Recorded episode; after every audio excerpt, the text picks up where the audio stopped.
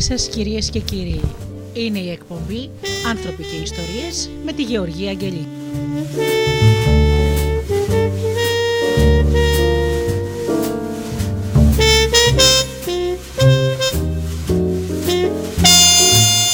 Από το 2013 κοντά σας με θέματα που αφορούν τον άνθρωπο, ψυχολογίας, αυτοβελτίωσης, αλλά και παρουσιάσεις λογοτεχνικών βιβλίων.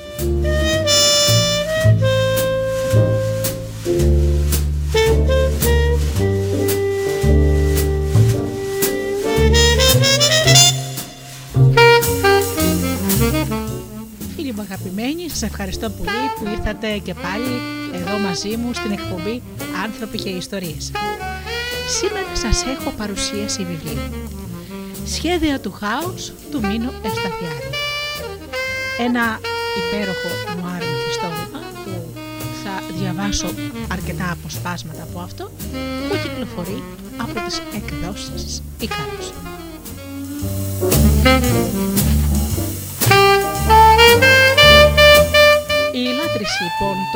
Των νουάρ μυθιστορημάτων θα το αγαπήσουν με μιας. Η συνέντευξη του συγγραφέα θα ακουστεί στις 9 όπως πάντα για να μας ακούν και οι φίλοι από το εξωτερικό και βεβαίως ένα μικρό απόσπασμα υπάρχει στη, στο κανάλι μου στο YouTube Georgia Angelina θα το δείτε καθώς και μετά την εκπομπή θα ανεβεί και η συνέντευξη του συγγραφέα.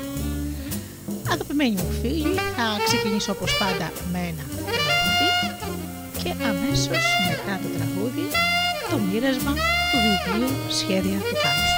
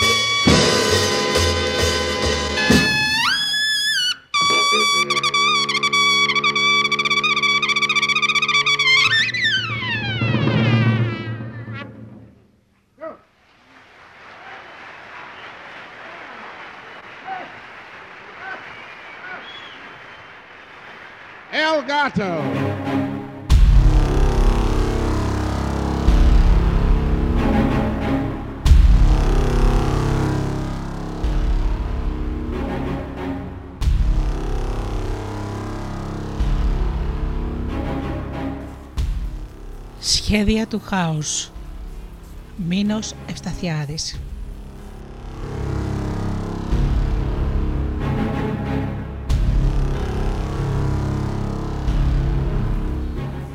Όλοι οι δασάκοι το έλεγαν.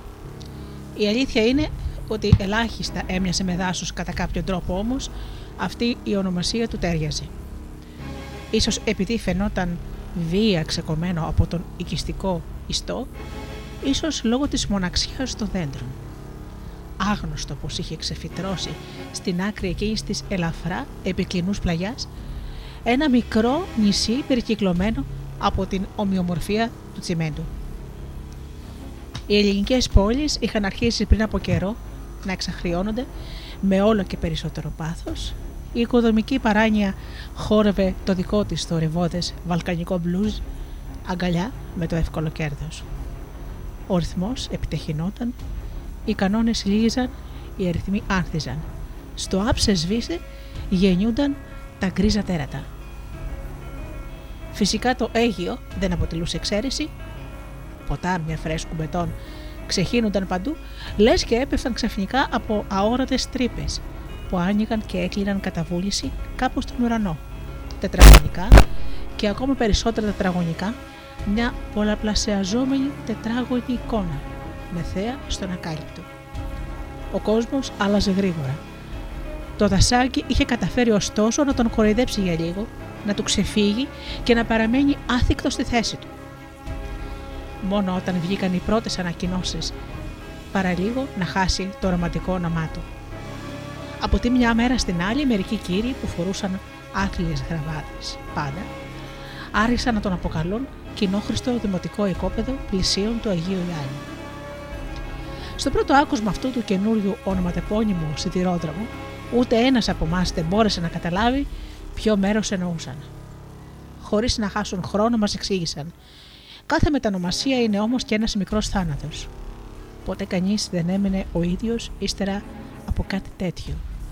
Και το λέω εγώ, που κάποτε αποφάσισα να αλλάξω το όνομά μου.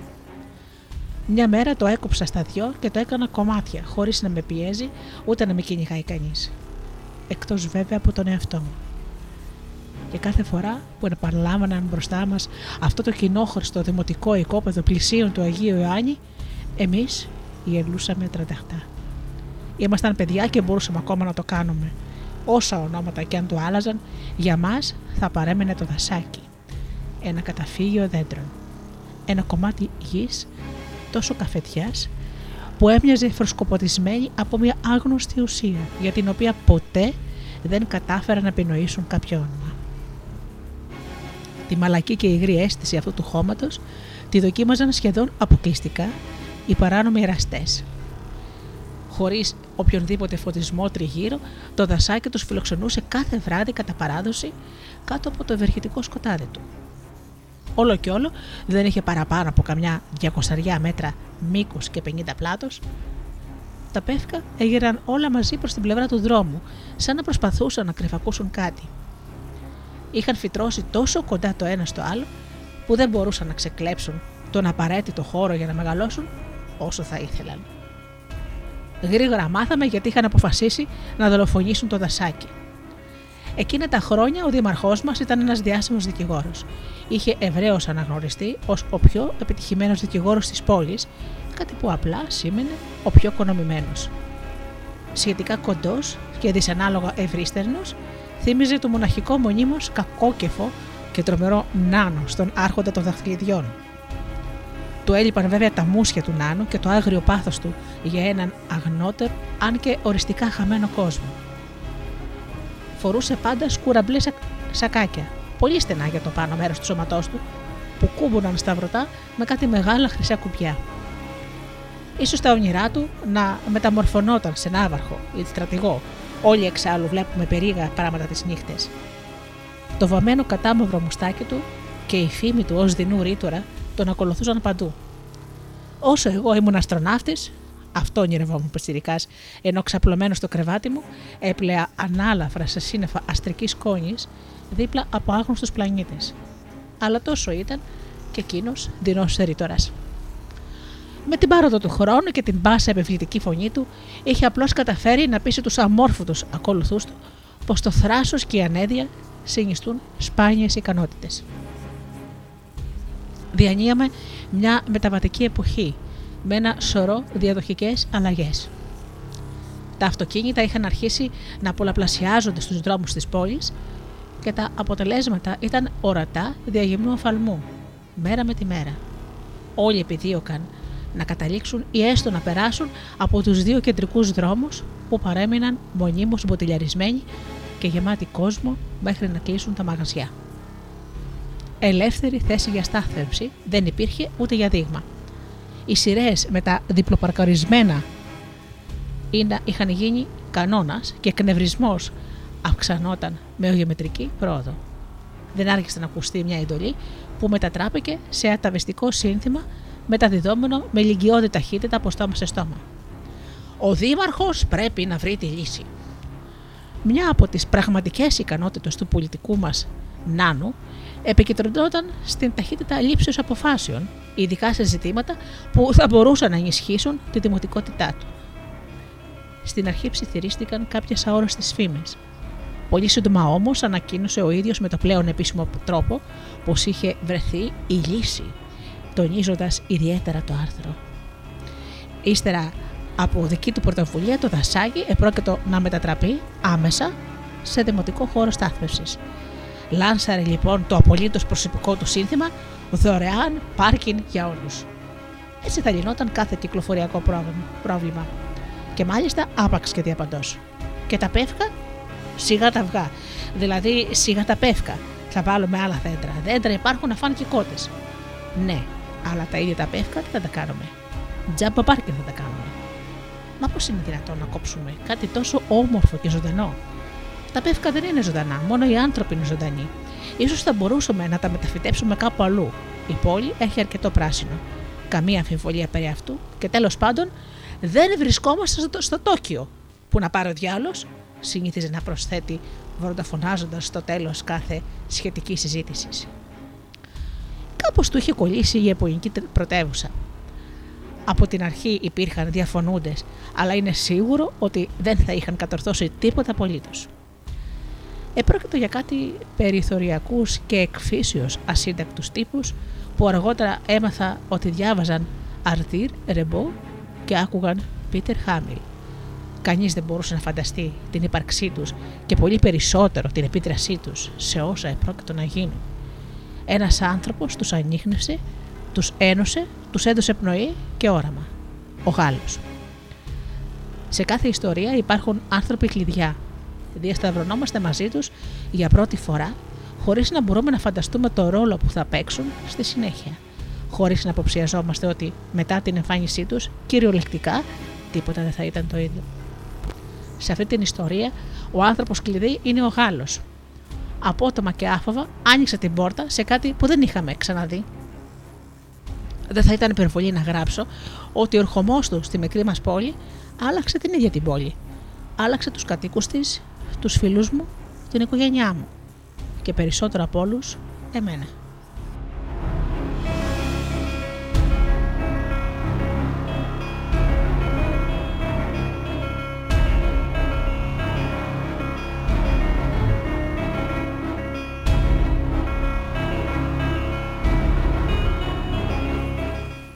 Μάλλον κανένας μας δεν είχε ακούσει το πραγματικό του όνομα.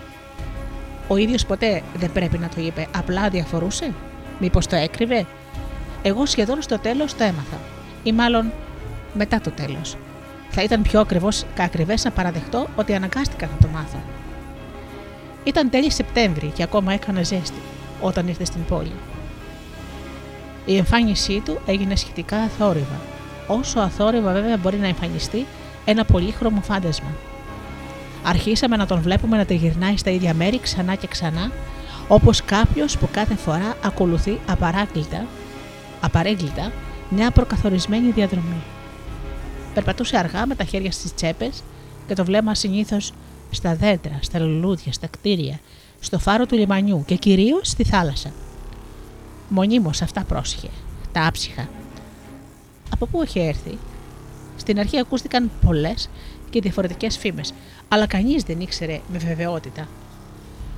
Σίγουρα πάντως ήταν ξένος. Κανένας Έλληνας δεν θα φορούσε όλα εκείνα τα αλλοπρόσαλα και ατέριαστα ρούχα, βουτυγμένα στα χρώματα. Βιολετιά και μοβ παντελόνια, πράσινα και ροζ μπουκάμισα, κίτρινα και μπλε παπούτσια και ένα κατακόκκινο, πέτσινο, κοντό και χιλιοφθαρμένο μπουφάν που παρέμεινε συνεχώς κολλημένο στο οστεώδε κορμί του. Στο πρόσωπό του απλωνόταν συνήθως μια έκφραση αδιαφορίας, τονισμένη από τα μάτια του, που κοιτούσαν οπουδήποτε αλλού εκτός από το συνομιλητή του. Και σαν να μην έφτανε όλη αυτή η παλαβή πολυχρωμία, είχε σγουράκο κοινό ξανθαμαλιά και μουσια.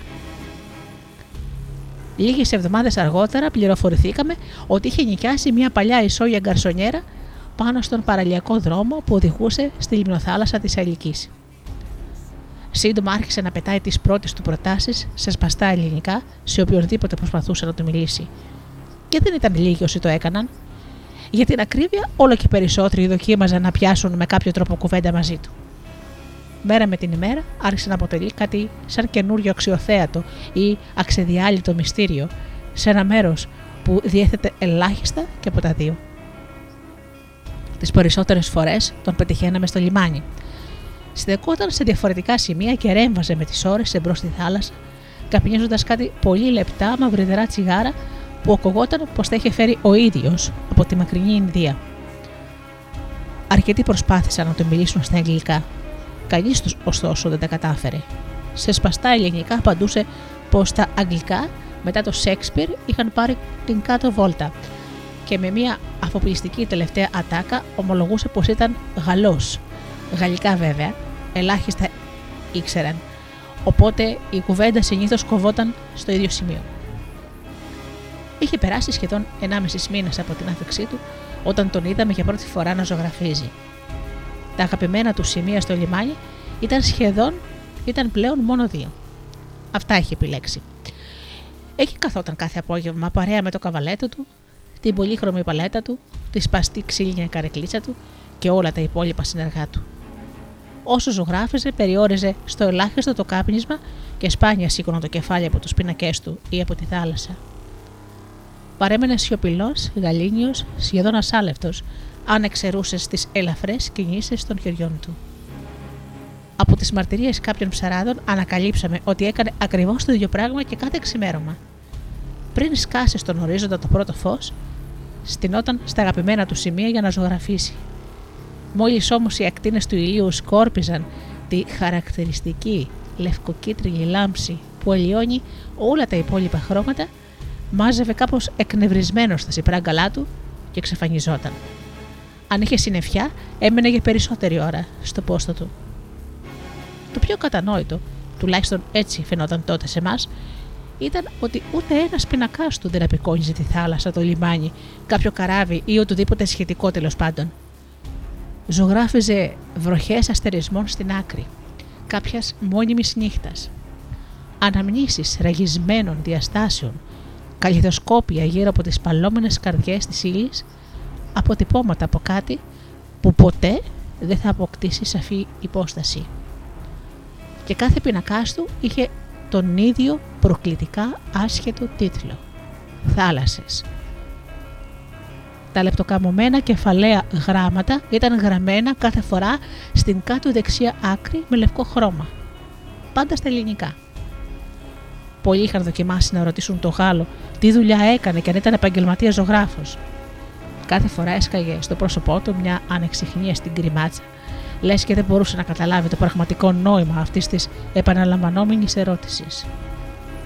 Νομίζω πως ποτέ δεν έδωσε καμία σαφή απάντηση σε οτιδήποτε σχετικά με τον εαυτό του.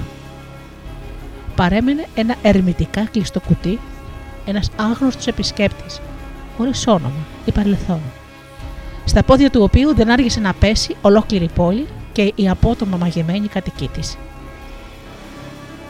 Είχε ήδη χειμωνιάσει για τα καλά όταν έγινε γνωστό πως έκανε ιδιαίτερα μαθήματα στα δίδυμα του Παπαγιανάκη.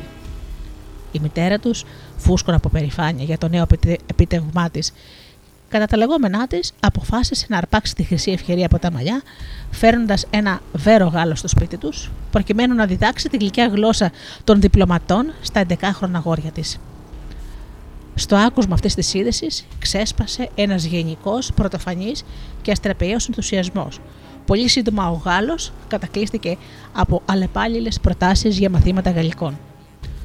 Στην αρχή δέχτηκε πολλούς μαθητές. Από ένα σημείο και μετά όμως έδινε συνεχώς αρνητικές απαντήσεις. Έτσι διαφύλαξε τον απαραίτητο ελεύθερο χρόνο για να συνεχίσει να ζωγραφίζει αμέριμνος κάθε ξημέρωμα και σούρουπο στο λιμάνι. Ταυτόχρονα όλοι, λες και ήμασταν άψογα συνοημένοι μεταξύ μας, σταματήσαμε να τον αποτελούμε Γάλλο και υιοθετήσαμε εκείνο το Μεσχέ. Αυτό έγινε πλέον το μοναδικό όνομά του. Ο ξενόφερτο δάσκαλος είχε λίγους μα απαράβατους κανόνες. Ο πρώτος ήταν ότι παρέδιδε μόνο ιδιαίτερα μαθήματα και δεν δεχόταν ποτέ να αναλάβει κάποιο γκρουπ παιδιών.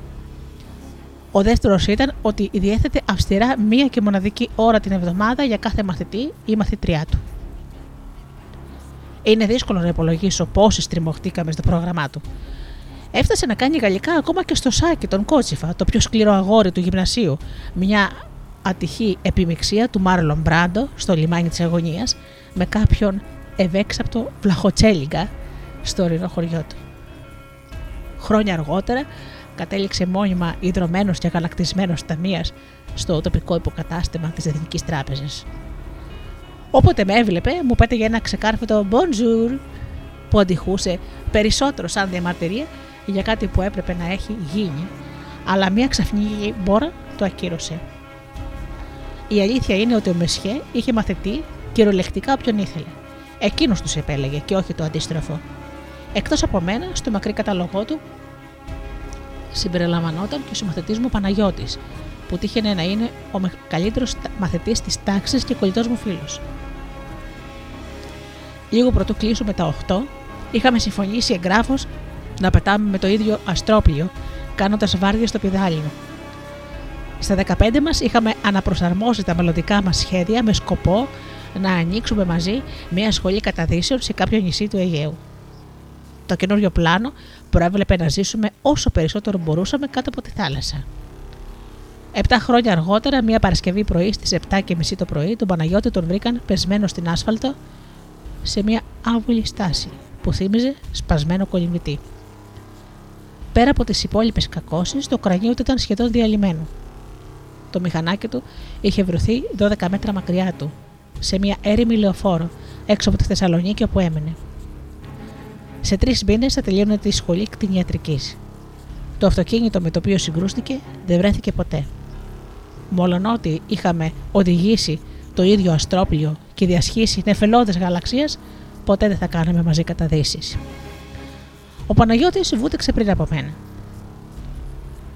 Στην τάξη μας υπήρχε και ένας άλλος μαθητής του Γάλλου, το πιο παράξενο και ιδιαίτερο γόρι του σχολείου, ο Νέστορας. Ο Νέστορας ήταν σχεδόν ένα κεφάλι κοντύτερος από τα περισσότερα αγόρια, με κορμί σαν ακτινογραφία. Σπάνια μιλούσε και φαινόταν σταθερά αποτραβηγμένος σε ένα κόσμο δικό του, στον οποίο οι υπόλοιποι όχι μόνο δεν είχαν καμία πρόσβαση, αλλά αγνοούσαν ακόμα και την πιθανότητα ύπαρξής του. Χωρίς καμιά ιδιαίτερη προσπάθεια, είχε κερδίσει το σεβασμό όλων. Δεν πελετούσε πολύ το μυαλό του. Έκανε ωστόσο ορισμένες ακατανόητες συνδέσεις και κατέβαζε απίθανες ιδέες. Αν κάποιος καθηγητής τον πίεζε με κάποια ερώτηση, ο Νέστορας τον κοιτούσε για λίγο κατάματα με το απόμακρο γαλάζιο βλέμμα του και έπειτα πετούσε μια απάντηση που σχεδόν πάντα ακουγόταν ως αναγκαία προέκταση της ερώτησης. Ο χειμώνας τελείωνε όταν γίναμε μάρτυρε μιας απροσδόκητης αλλαγής. Ο μέχρι τότε μιλίχιο και απόμικρος Μεσχέ ξαφνικά μεταμορφώθηκε. Αυτό συνέβη αμέσως μόλις μαθεύτηκε πως το περίφημο δασάκι της πόλης επρόκειται να μετατραπεί σε χώρο στάθμευσης. Μπροστά στα έκπληκτα μάτια, μάτια μας ξεπετάχτηκε ένας άλλος εντελώς άγνωστος ως τότε τύπος που κυριολεκτικά πήρε τη θέση του δασκάλου μας. Έως και τα φυσιογνωμικά χαρακτηριστικά του προσώπου του αλλοιώθηκαν από την αγωνία και το ξαφνικό πάθος. Άρχισε τους καθημερινούς φρενήρι μονόλογός του στις επαναλήψεις των ίδιων λέξεων και προτάσεων τις πυρετόδε προσπάθειές του να αλλάξει την προδιαγραμμένη πορεία των πραγμάτων. Για πρώτη φορά ακούσαμε πως η αντίσταση αποτελεί το πιο βασικό συστατικό της ελευθερίας. Πως τα όχι είναι απείρως σημαντικότερα από τα ναι και μόνο τα όχι ταιριάζουν, χαράζουν τη γραμμή αυτού που καταθώσαμε να μην γίνουμε. Τότε ο Μεσχέ μας πρότεινε να δούμε το Ικύρου του Ακύρα Κουροσάβα. Έφτανε να αναφέρει τη συγκεκριμένη ταινία σε κάθε συνάντηση και σε όλους τους μαθητές του. Σύντομα όμως αποδείχτηκε πως επρόκειτο για μια ανέφικτη αποστολή. Στα δύο βιντεοκλάπ της πόλης μας διαβεβαίωσαν ότι τόσο το όνομα της ταινίας όσο και του σκηνοθέτη δεν υπήρχαν πουθενά και σίγουρα ήταν αποκοίηματα κάποιας διαταραγμένης φαντασίας. Όπως αποδείχτηκε, ο Δήμαρχος διέβλεψε ευθύς εξ αρχής ότι θα είχε σοβαρά πρόβλημα με το Μεσχέ. Προφανώς έκρινε πως ήταν καλύτερα να αποφύγει μια άσκοπη σύγκρουση για ένα τόσο κομβικό θέμα όσο το νέο πάρκινγκ. Γι' αυτό αποφάσισε να το αναθέσει τα ιδιαίτερα μαθήματα γαλλικών των δύο έφηβων γιών του. Τον κάλεσε μάλιστα, τον κάλεσε μάλιστα στο γραφείο του προκειμένου να του προτείνει επισήμως. Μια Παρασκευή πρωί, στα τέλη του Μάρτη, ο Μεσιέ, ο οποίος ήδη ψιλομιλούσε ελληνικά και καταλάβαινε πολύ περισσότερα, πράγματι πέρασε το κατόβλι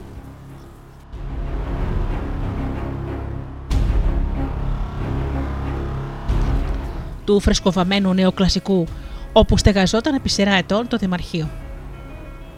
Υπήρχαν δύο αυτίκοες μάρτυρες αυτής της θρηλυκής συνάντησης, που πλέον αποτελεί κομμάτι ιστορίας της πόλης για πολλούς λόγους. Και οι δύο επιμένουν σε μια πανομοιότυπη περιγραφή του γεγονότος. Είχε εκ των προτέρων δοθεί ειδική εντολή για την επικείμενη επίσκεψη.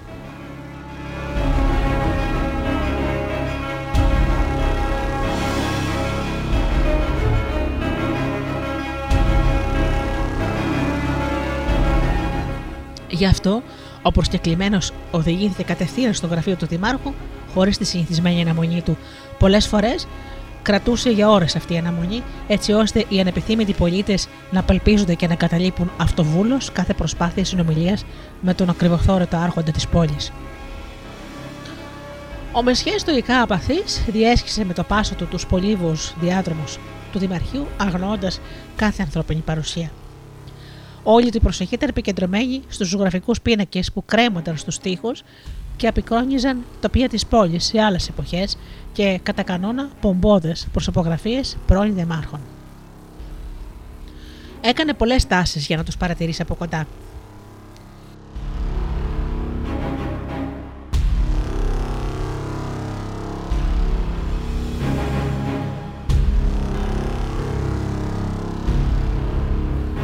Όταν τελικά μπήκε στο κεντρικό γραφείο, είχε το βλέμμα του επίμονα στυλωμένο στο γύψινο ταβάνι σε εκείνη την ανάγλυφη καλλιτεχνική λεπτοδουλειά που μετρούσε παραπάνω από έναν αιώνα ιστορίας.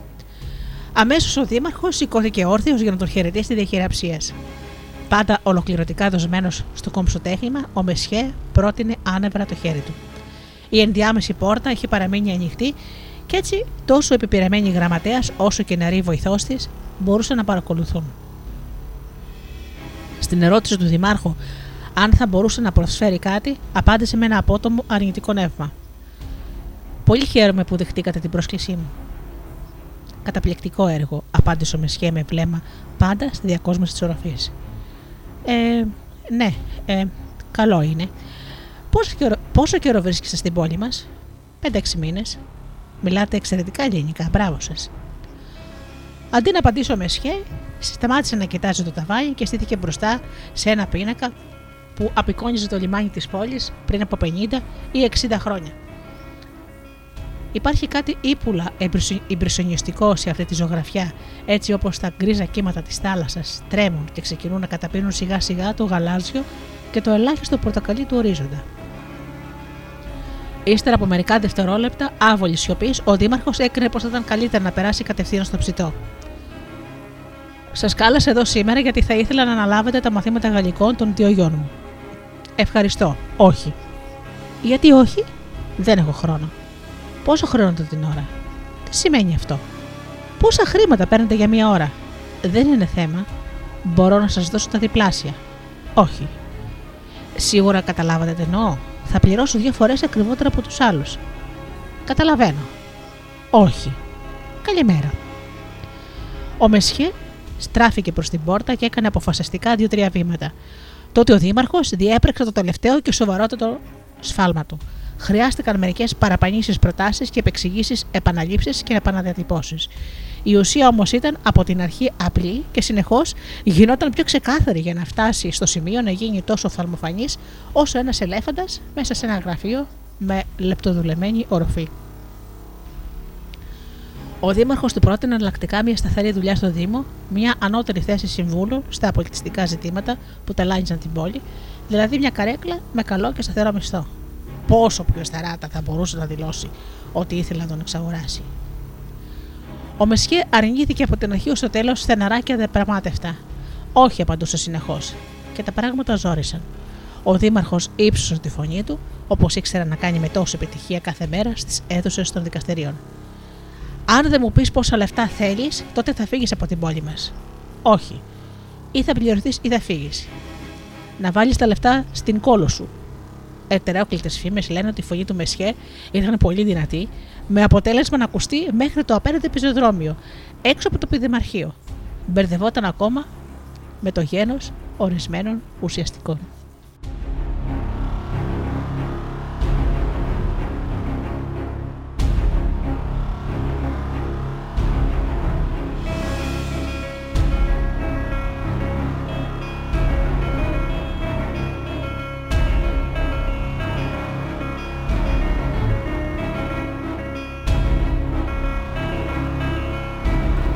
Να καλησπερίσω και τους φίλους ακροατές από το Λονδίνο. Ζωή μου αγαπημένη, σε ευχαριστώ πάρα πολύ. Ελπίζω να σου αρέσει το μυθιστόρημα. Πάμε λοιπόν για τραγούδια και αμέσως πάλι μετά με αποσπάσματα του ωραίου μυθιστορήματος.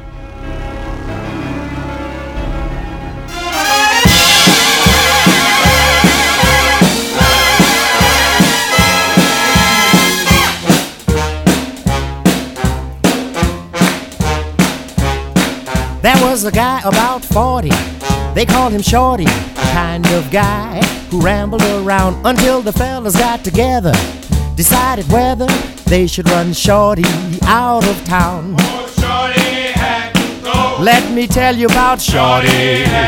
go. Cause the fellas got together and decided it was better. Shorty. All the guys called a meeting and took a vote. And that was all poor Shorty wrote. They wanted satisfaction, so they went into action and ran poor Shorty out of town. Oh, Shorty had to go. Let me tell you about Shorty. Had to go. They had to have some action cause they wanted satisfaction. Oh, Shorty had to know. They took rag mops, clothes props, ash cans, dish pans, beat poor Shorty all over his head. They ran him muddy What? till he was bloody. No. I knew poor Shorty was almost dead. New poor Shorty was almost dead. They ran him down the railroad track, but he laughed out loud and said, I'll be back.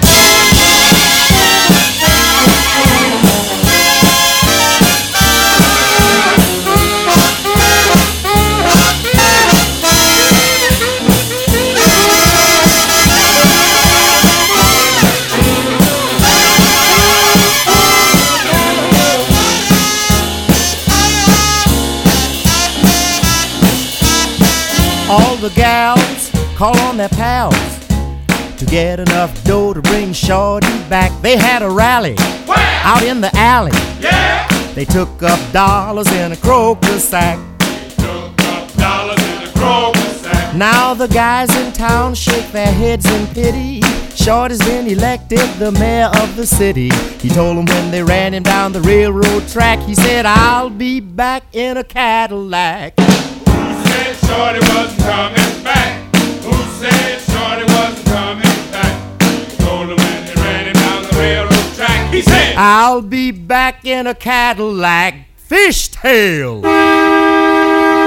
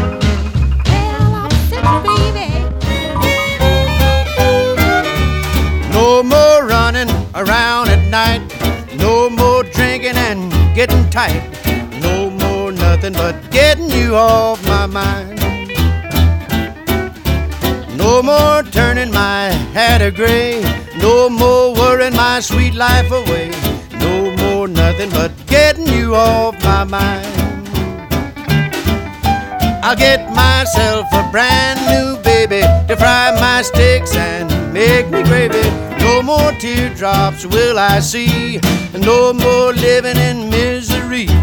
No more nothing but getting you off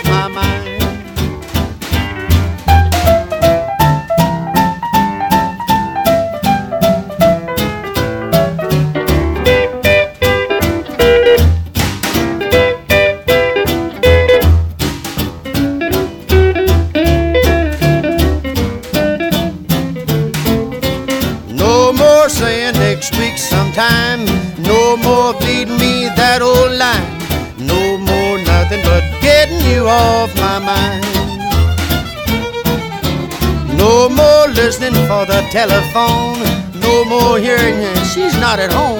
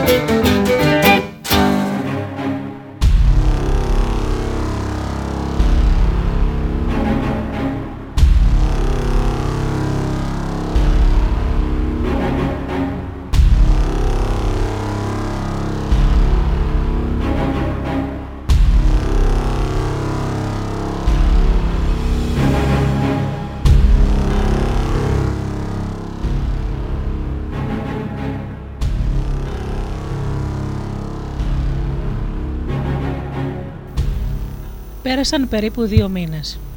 Εκείνο το απόγευμα του Μαΐου, ο ήλιος μας είχε περικυκλώσει με ένα νοχελικό μαλακό φως. Έμοιαζε λίγο με ανάπαυλα στη ροή του χρόνου. Κατά τύχη τη συγκεκριμένη ώρα ο Μεσχέ έκανε μάθημα σε μένα.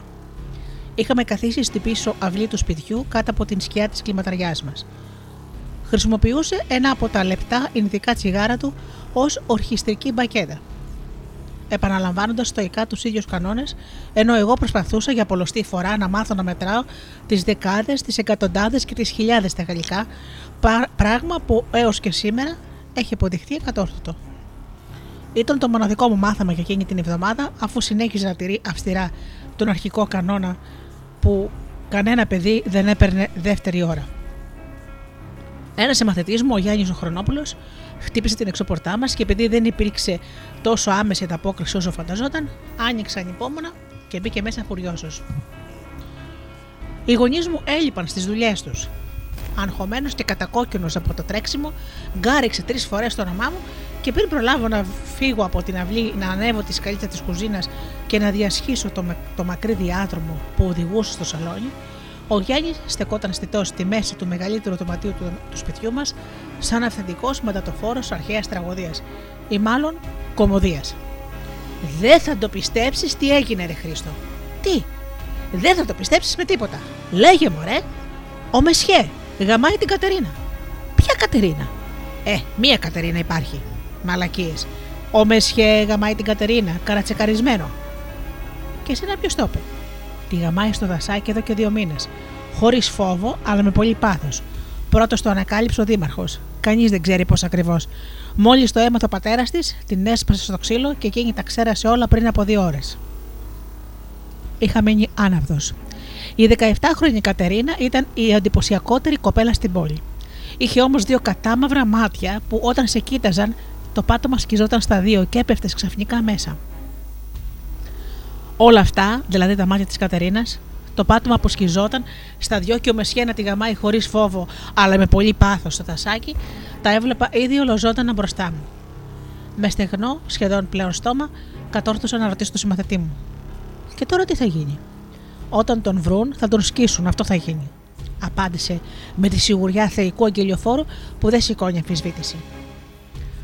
Ακριβώς τότε ο Μεσχέ εμφανίστηκε στην άκρη του διαδρόμου, προχώρησε αργά-αργά, μας προσπέρασε, πήρε το σακάκι του, εκείνο το κόκκινο, το χιλιοφθαρμένο πέτσινο, που από την πρώτη στιγμή ονειρευόμουν να αγοράσω ή ακόμα και να κλέψω αν χρειαζόταν, πέταξε ένα άνατο, το μάθημα τελείωσε για σήμερα, άνοιξε την πόρτα και εξαφανίστηκε. Τα όσα ανήγγειλε ο Γιάννης στο σαλόνι μας, σε λίγες μόλις ώρες έγιναν βούκινο σε κάθε καφενείο, κομμωτήριο και παρέα. Τα περισσότερα γεγονότα θεωρούνταν ήδη επιβεβαιωμένα. Ο Μεσχέ διατηρούσε μια παθιασμένη ερωτική σχέση με τη 17χρονη μαθητριά του Κατερίνα. Συχνά βρισκόταν μετά το Σούρουπο, στο δασάκι, όπου είχαν σπάσει αμέτρητοι παρθενικοί όρκοι και είχαν γεννηθεί τόσα απαραγματοποιητά όνειρα. Άγνωστο με ποιο τρόπο ο Δήμαρχος είχε πράγματι καταφέρει να ανακαλύψει τον κρυφό δεσμό και τους είχε ξεμπροστιάσει πρώτος. Οι εξελίξεις ήταν ραγδαίες. Με τη σειρά της η Κατερίνα αναγκάστηκε να παραδεχτεί τα πάντα, αφού κατά πάσα πιθανότητα έφαγε μερικά χαστούκια από το δασίτριχο και αγενή μπαμπουίνο που ισχυριζόταν με περισσή βεβαιότητα ότι ήταν ο πατέρας της. Δεν άρχισε να αποδειχτεί ότι ο Δήμαρχος είχε ήδη προχωρήσει ένα βήμα, ή μάλλον πολλά βήματα παραπέρα. Ταυτόχρονα με τα όσα είχαν γίνει στο δασάκι, προχώρησε και σε άλλες αποκαλύψεις. Ο Μεσχέ όχι μόνο ήταν παντρεμένο στο Παρίσι, αλλά είχε και μία 14χρονη κόρη με το γλυκύτατο όνομα Αναμπέλ. Για τη συγκεκριμένη υπόθεση, ο μπαμπουίνος πατέρας της Κατερίνας αποφάσισε να προσλάβει ως δικηγόρο το Δήμαρχο. Από νομικής απόψεως δεν μπορούσαν να κάνουν και πολλά. Για κακή τους τύχη, η παραστατρεμένη Κατερίνα είχε κλείσει ήδη τα 17 και συνεπώς ο Μεσχέ δεν μπορούσε να κατηγορηθεί τόσο εύκολα, ειδικά από τη στιγμή που η ίδια δήλωνε σαφώς και ας μουρμούριζαν μερικοί πως έτρωγε ακόμα ξύλο από τον μπαμπουίνο, ότι είχε συνενέσει σε όσα γινόταν στο δασάκι. Ο Μεσχέ δεν κλειστήκε στο δωμάτιό του ούτε έφυγε από την πόλη, όπως και πάλι περίμεναν οι περισσότεροι.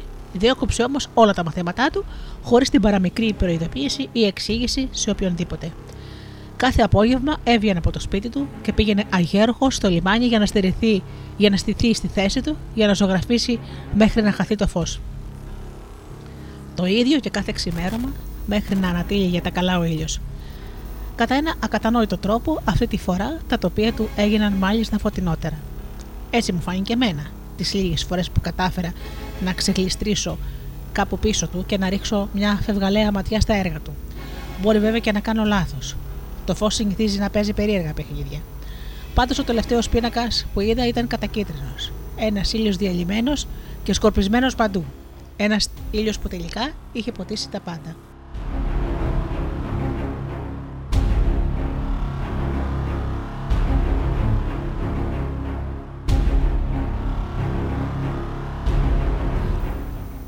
Καμιά δεκαριά μέρες μετά το ξέσπασμα του σκανδάλου, ο δάσκαλός μας παρέμεινε το ίδιο απόμακρος, σιωπηλός και συγκεντρωμένος στους καμβάδες του. Όλοι, όλοι οι μαθητές του φοβόμασταν πως τα ιδιαίτερα γαλλικών δεν θα ξανάρχιζαν ποτέ. Όσο το κουβεντιάσαμε, τόσο περισσότερο μας έλειπαν. Κατά τη διάρκεια εκείνης της μοναδικής ώρας, άνοιγε για τον καθένα μας μία ρογμή από όπου έμπαινε ένα άγνωστο εκμαυλιστικό φως. Και τώρα είχαν γεμίσει με τσιμέντο τα πάντα. Τη Δευτέρα στις 5 Ιουνίου, ο ιδιοκτήτης της γκαρσονιέρας που έμεινε ο Γάλλος, όπως συνήθιζε στις αρχέ κάθε μήνα, πέρασε στις 8.30 το πρωί για να εισπράξει τον νίκη του. Η εξωτερική πόρτα έμενε ανοιχτή. Ποτέ δεν την κλείδωνε με σχέ. Αν ήταν ο ίδιος στο σπίτι. Τέτοια ώρα καθόταν συνήθως στη μικρή κουζίνα και απολάμβανε το δεύτερο καφέ του, καπνίζοντας αφού είχε γυρίσει από την πρώτη ζωγραφική του εξόρμηση. Εκείνο όμως το πρωινό ο Μεσχέ βρισκόταν ακόμα ξαπλωμένο στο κρεβάτι του, με τα μάτια κλειστά και ένα μυστηριώδης αμυδρό χαμόγελο να απλώνεται στο πρόσωπό του. Στην αρχή, ως νοικοκύρη, του μίλησε σιγά για να μην τον τρομάξει, αλλά επειδή δεν έλεγε να ξυπνήσει, ανέβασε τον, τελικό, τον τόνο της φωνής του. Κανένα αποτέλεσμα.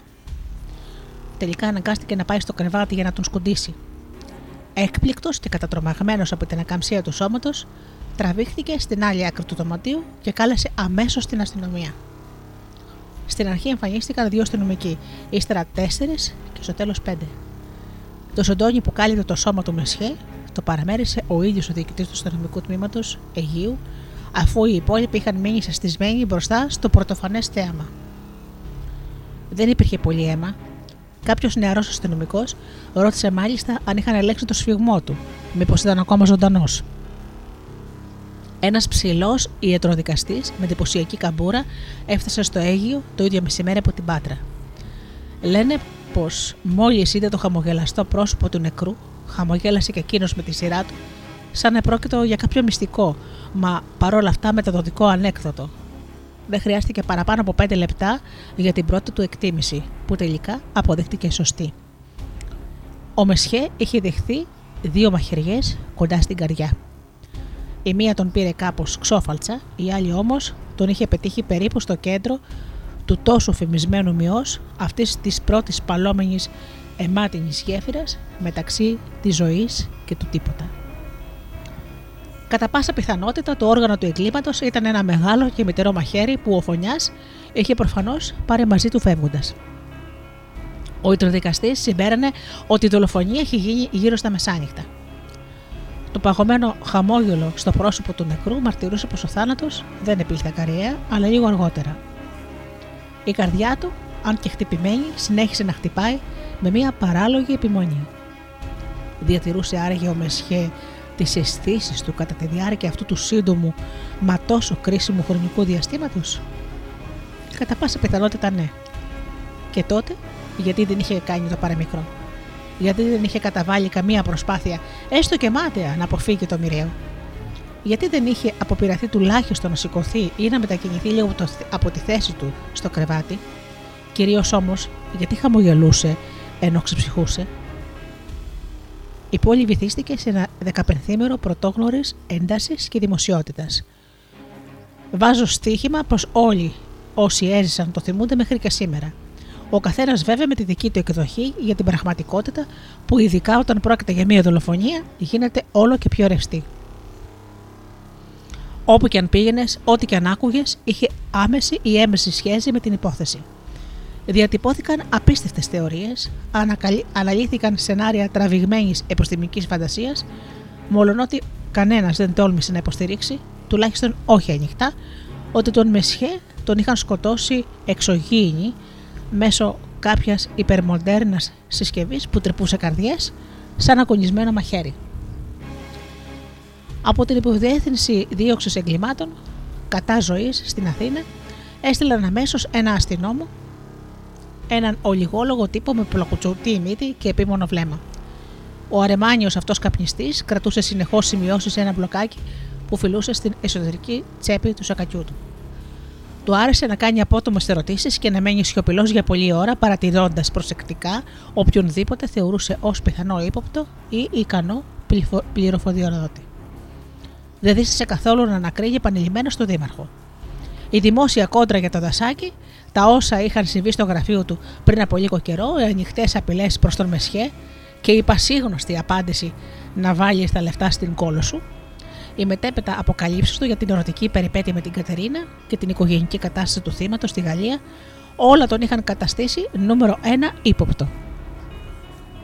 Τα διδάγματα της κοινή πείρας λένε ότι οι δικηγόροι σχεδόν ποτέ δεν αποφασίζουν να σκοτώσουν κάποιον με τα ίδια τους στα χέρια. Αν χρειαστεί, κινούν διαφορετικά νήματα και ξεκινούν τις κατάλληλες υπόγειες διαδικασίε, έτσι ώστε στο τέλος δύο άλλα φαινομενικά άσχετα με την υπόθεση χέρια να κάνουν την απαραίτητη δουλειά. Σε κάθε ευκαιρία ο Δήμαρχος πρόβαλε ένα στεναρό επιχείρημα για την οθότητά του. Μα θα μπορούσα να αποδειχτώ τόσο ηλίθιος και να το σκοτώσω, ύστερα από τέτοια κόντρα που είχαμε δημοσίως. Ακουγόταν βέβαια πολύ λογικό, θα μπορούσε όμως κάποιος με την ίδια ευκολία να αντιστρέψει το επιχείρημά του. Εξαιτίας της μεταξύ του μεταξύ τους δημόσιε διαμάχε, ο Δήμαρχος είχε δημιουργήσει μια πρώτη ασπίδα προστασίας γύρω από το άτομό του. Ένα αντεστραμμένο δυνατό άλοθη. Στη συγκεκριμένη περίπτωση, οι έρευνες δεν οδήγησαν πουθενά. Ο αστυνόμος από την Αθήνα γρήγορα κατέληξε να κάνει άσκοπου κύκλου γύρω από τον εαυτό του, με το χρόνο να τον πιέζει κάθε μέρα πιο ασφικτικά.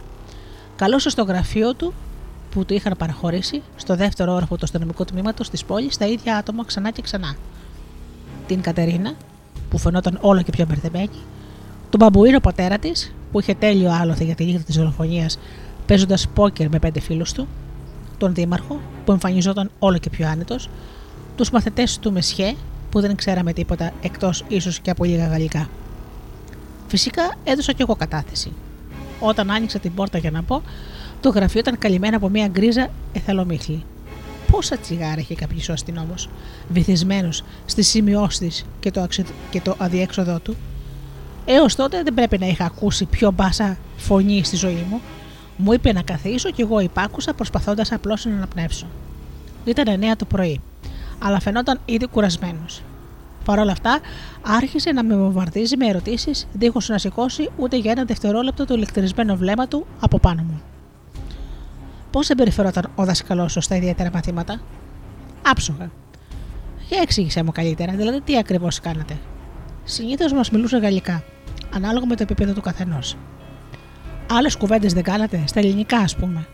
Σπάνια. Και τι σας έλεγε λοιπόν; Για πράγματα που δεν είχαμε ξανακούσει.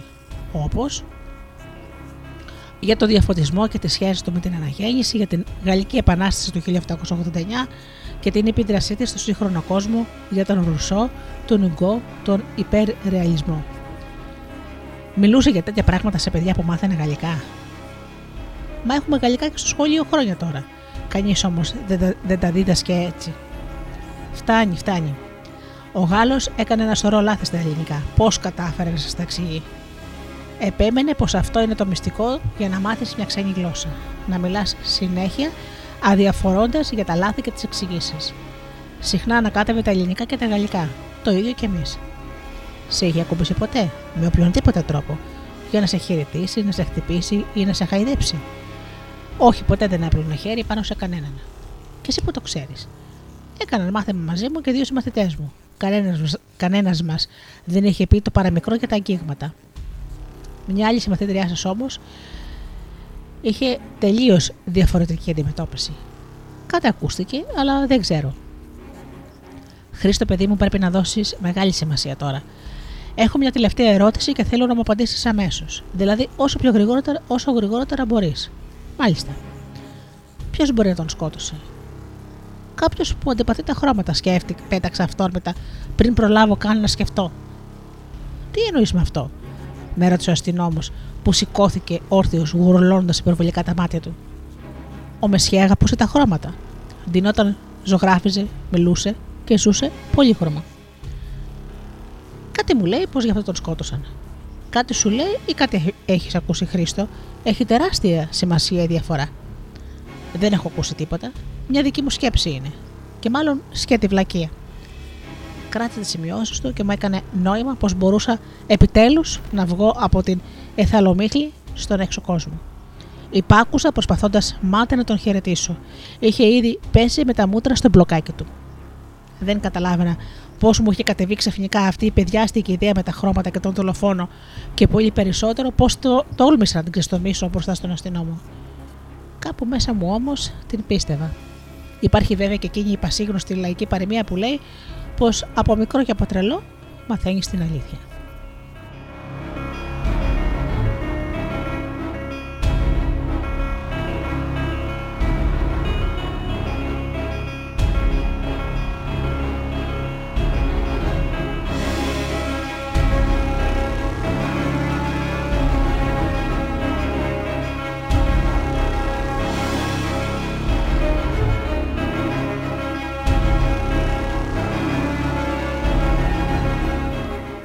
Ένα τραγουδάκι για τη συνέχεια.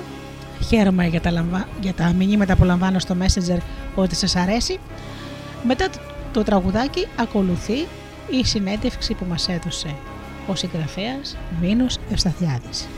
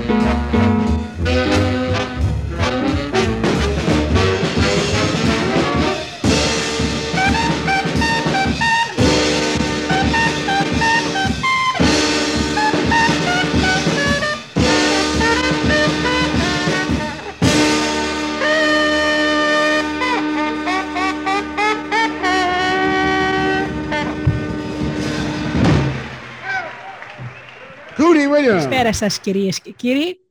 Σήμερα έχουμε την τιμή και τη χαρά να φιλοξενούμε στην εκπομπή μας «Άνθρωποι και Ιστορίες» τον Μίνο Ευσταθιάδη. Καλησπέρα σου Μίνο μου. Καλησπέρα και από μένα και ευχαριστώ πολύ για την πρόσκληση. Λοιπόν, ο Μίνος έχει γράψει ένα υπέροχο νουάρ μυθιστόρημα, τα σχέδια του χάους, από αυτά που μου αρέσουν κιόλας σε μένα, που από την αρχή μπορείς να ρωτηθείς ποιος ήταν ο δολοφόνος. Όχι όμως αστυνομικό. Είναι, μου φαίνεται ότι είναι ψυχολογικό θρίλερ, έτσι δεν είναι; Τι λέ... Ε, ναι. Δεν ξέρω, αστυνομικό δεν είναι, με την Ναι. έννοια του ότι σχεδόν αστυνομία δεν υπάρχει καθόλου. Υπάρχει βέβαια, υπάρχει βέβαια ένας φόνος και μια προσπάθεια να εξηχνιαστεί ο, Μμμ. η δολοφονία, αλλά δεν θα έλεγα ότι είναι το κέντρο του βιβλίου αυτό. Ναι, δεν είναι ας πούμε, σαν Ε, της Αγκάθα περισσότερο- Κρίστη λόγω χάρη, είναι άλλο. Ναι, σε καμία περίπτωση δεν είναι ένα whodunit όπως έγραφε η Αγκάθα. Δεν είναι δηλαδή ο σκοπός Ναι. του βιβλίου να βρει κάποιος έξυπνος detective τον ε, δολοφόνο. Ναι. Ε, κινείται σε ένα άλλο διαφορετικό πλαίσιο. Θα έλεγα ότι ο φόνος είναι το έναυσμα για να ξεκινήσει όλη η ιστορία Μμμ. και για να μπούμε σε, μια, σε ένα ταξίδι μιας διαδρομής την οποία κυρίως οι ίδιοι οι πρωταγωνιστές του βιβλίου δεν μπορούν να τη φανταστούν. Όπως έμεινα κι εγώ άφωνη με το τέλος, εντελώς. Εντελώς. Λοιπόν, βέβαια θα ακουστούν αποσπάσματα στην ε, ραδιοφωνική εκπομπή από το βιβλίο, όμως να πω εντάχει ότι είναι μια κλειστή κοινωνία στο Αίγυο. Όλοι μας ξέρουμε ε, τι θα πει μικρή κοινωνία. Υπάρχει ένας φιλόδοξος δήμαρχος που ε, θέλει να κάνει εντύπωση και γίνεται εκεί πέρα μια... Ε, μπλέκουν τα πράγματα με κάτι που θέλει να κάνει και έρχεται στη μικρή πόλη ένας Γάλλος ο οποίος είναι περί- περίεργος άνθρωπος, κλειστός, ε, ξεχνούν το όνομά του, τον λένε Μεσχέ, ε, κάνει γαλλικά στα παιδιά και ξαφνικά βρίσκεται δολοφονημένος. Και από εκεί αρχίζει, όπως είπες, όλη η πλοκή. Όμως ε, το ωραίο, αγαπημένοι μου ακροατές, δεν είναι ότι ψάχνεις να βρεις ποιος είναι ο δολοφόνος. Όχι. Αυτό θα μπορούσα να πω ότι είναι και το τελευταίο έτσι. Αυτό που κάνει το βιβλίο είναι ε, πρώτον ε, σκιαγραφεί χαρακτήρες και ε, είναι ηθογραφικό. Δηλαδή και ήθη και ψυχές. ε, Μέσα βγαίνουν ψυχές. Θα μας πεις λιγάκι πώς εμπνεύστηκες να γράψεις αυτό το βιβλίο τα σχέδια του Χάους; Ναι, να πω πρώτα ότι η συνθήκη του βιβλίου αυτό που περιέγραψες ε, είναι επί της ουσίας πια είναι η εμφάνιση ενός ανθρώπου σε ένα κλειστό περιβάλλον. Δεν μας ενδιαφέρει τόσο αν είναι το Αίγυο ή κάποια άλλη ελληνική ή έστω και ευρωπαϊκή πόλη. Μμμ. Αλλά η συνθήκη είναι πια είναι μια μικρή κλειστή κοινωνία και ξαφνικά εμφανίζεται ένας άνθρωπος ο οποίος σε καμία περίπτωση δεν κολλάει με αυτή την, ε, την κοινωνική σύμβαση. Άρα υπάρχει κάποιος ξένος που μπαίνει σε έναν κύκλο, ο οποίος χωρίς και ο ίδιος να το θέλει, αρχίζει σιγά σιγά να διαρριγνύει τον κύκλο. Μμμ. Αρχίζει να κάνει τομές και ενέργειες και ε, να λέει πράγματα τα οποία σιγά σιγά αρχίζουν να χαλάνε αυτή τη στρογγυλή ε, υφή που είχε μια μικρή κοινωνία. Ναι. Κατά κάποιο τρόπο δηλαδή ο ίδιος, ο, στη συγκεκριμένη περίπτωση ο Μεσχέ, ε, προγραμματίζει, άθελά του βέβαια, το θάνατό του. Μμμ. Ναι. Ε, για μένα αυτό ήταν το ενδιαφέρον. Ότι σε κάθε μικρή κοινωνία η εμφάνιση ενός ανθρώπου ο οποίος ο, με κανέναν τρόπο δεν μπορεί να ενσωματωθεί σε αυτή την κοινωνία, Μμμ. επί της ουσίας αποτελεί ένα ξένο σώμα, το οποίο εν τέλει είναι και επικίνδυνο. Ναι. Ε, τώρα το πώς ξεκίνησα να τη γράφω είναι λίγο περίεργη η ιστορία του βιβλίου. Κάποια στιγμή το 2018 μου Μμμ. ζήτησε ένας ε, Γάλλος εκδότης να κάνουμε ένα, να γράψω ένα διήγημα το οποίο μαζί με διηγήματα άλλων τεσσάρων Ελλήνων και πέντε Γάλλων, δηλαδή είμαστε δέκα συγγραφείς συνολικά, ε, θα εξεδίδεται στη Γαλλία και θα είχε αντικείμενο ας πούμε τη ματιά του κάθε συγγραφέα πάνω στη σύγχρονη Ελλάδα. Μμμ. Ε, το βιβλίο εκδόθηκε τελικά το 2019 Μμμ. υπό την αιγίδα της UNICEF στα γαλλικά. Μμμ. Είχα γράψει ένα διήγημα το οποίο λεγόταν η Κύρου. Πώς; Ε, η Κύρου. Να Η θυμίσω Κύρου ότι η αυτό Κύρου- που η Ιαπωνέζικη ταινία. η Ιαπωνέζικη ταινία είναι μια ταινία του Ακύρε Κουροσάβα. Το κύριο Κουροσάβα. Ναι, ναι. Ναι, ναι, τον οποίο υπεραγαπώ. Ε, λοιπόν, έγραψε αυτό το διήγημα, το οποίο κατά κάποιο τρόπο ήταν ο πρόλογος ή το εναρκτήριο λάκτισμα για να γραφτεί το μυθιστόρημα. Το μυθιστόρημα. Όταν λοιπόν έστειλα το διήγημα και μεταφράστηκε και βγήκε στη Γαλλία, κυκλοφόρησε στα, στη Γαλλία από τον εκδοτικό οίκο του Γάλλου, Μμμ. ε, αισθάνθηκα ότι, ήταν, ότι είχα μπει σε μια ιστορία η οποία δεν τελείωνε εκεί. Είχα γράψει απλώς τον πρόλογο. Και άρχισε να με τρώει, να με βασανίζει. Αυτή η ιστορία ενός ανθρώπου, το ξαναλέω, που εμφανίζεται σε μια μικρή κοινωνία. Οπότε το διήγημα με κάποιο τρόπο πυροδότησε ε, ολόκληρη την ιστορία και επί της ουσίας γράφτηκε ένα μυθιστόρημα, χωρίς και εγώ να το περιμένω, χωρίς Μμμ. να το έχω προγραμματίσει, ε, που ξεκίνησε από εκεί. Ναι. Δεν θα έλεγα ότι το διήγημα κατά κάποιο τρόπο πήρε μόνο του το χώρο που ήθελε, Μμμ. άρχισε να μεγαλώνει όπως μεγαλώνουν τα μικρά παιδάκια. Υπήρχε λοιπόν ένα μικρό παιδάκι το οποίο Ναι. άρχισε να μεγαλώνει και τελικά ε, μεγάλωσε το παιδάκι, ίσως να Ναι. είναι και μαντράχαλος. Με την έννοια ότι είναι, με το βιβλίο εντάξει δεν είναι πολύ Ναι. μεγάλο, αλλά καμία σχέση με το διήγημα, με τις 10 σελίδες του διηγήματος. Ε, οπότε πήρε το χώρο του και τον χρόνο του και μετά από δύο χρόνια ε, είχα γράψει αυτό το μυθιστόρημα. Ωραία. Να σε ρωτήσω, πιστεύεις ότι επειδή ε, έχεις, ε, όλο εξελίσσεται στη- σε μια μικρή κοινωνία, έτσι. Πιστεύεις ότι στις μικρές κοινωνίες, ε, ας το πούμε οι ξένοι, οι ξένοι εντός εισαγωγικών, δεν εννοώ μόνο αυτούς που είναι από άλλη χώρα, ξένος μπορεί να είναι και ένας Αθηναίος. Είναι πάντα, ας πούμε, δεν τους ε, υποδέχονται με καλό τρόπο, ίσως τους έχουν για λίγο καιρό απομονώσει, ίσως δεν τους δέχονται. Πώς, εσύ τι γνώσεις έχεις πάνω σε αυτό το θέμα για τις μικρές κοινωνίες; Κοίταξε, εγώ έχω μεγαλώσει σε μια μικρή κοινωνία. Έχω Ναι, κι μεγαλώσει εγώ. στο Αίγυπτο. Ναι.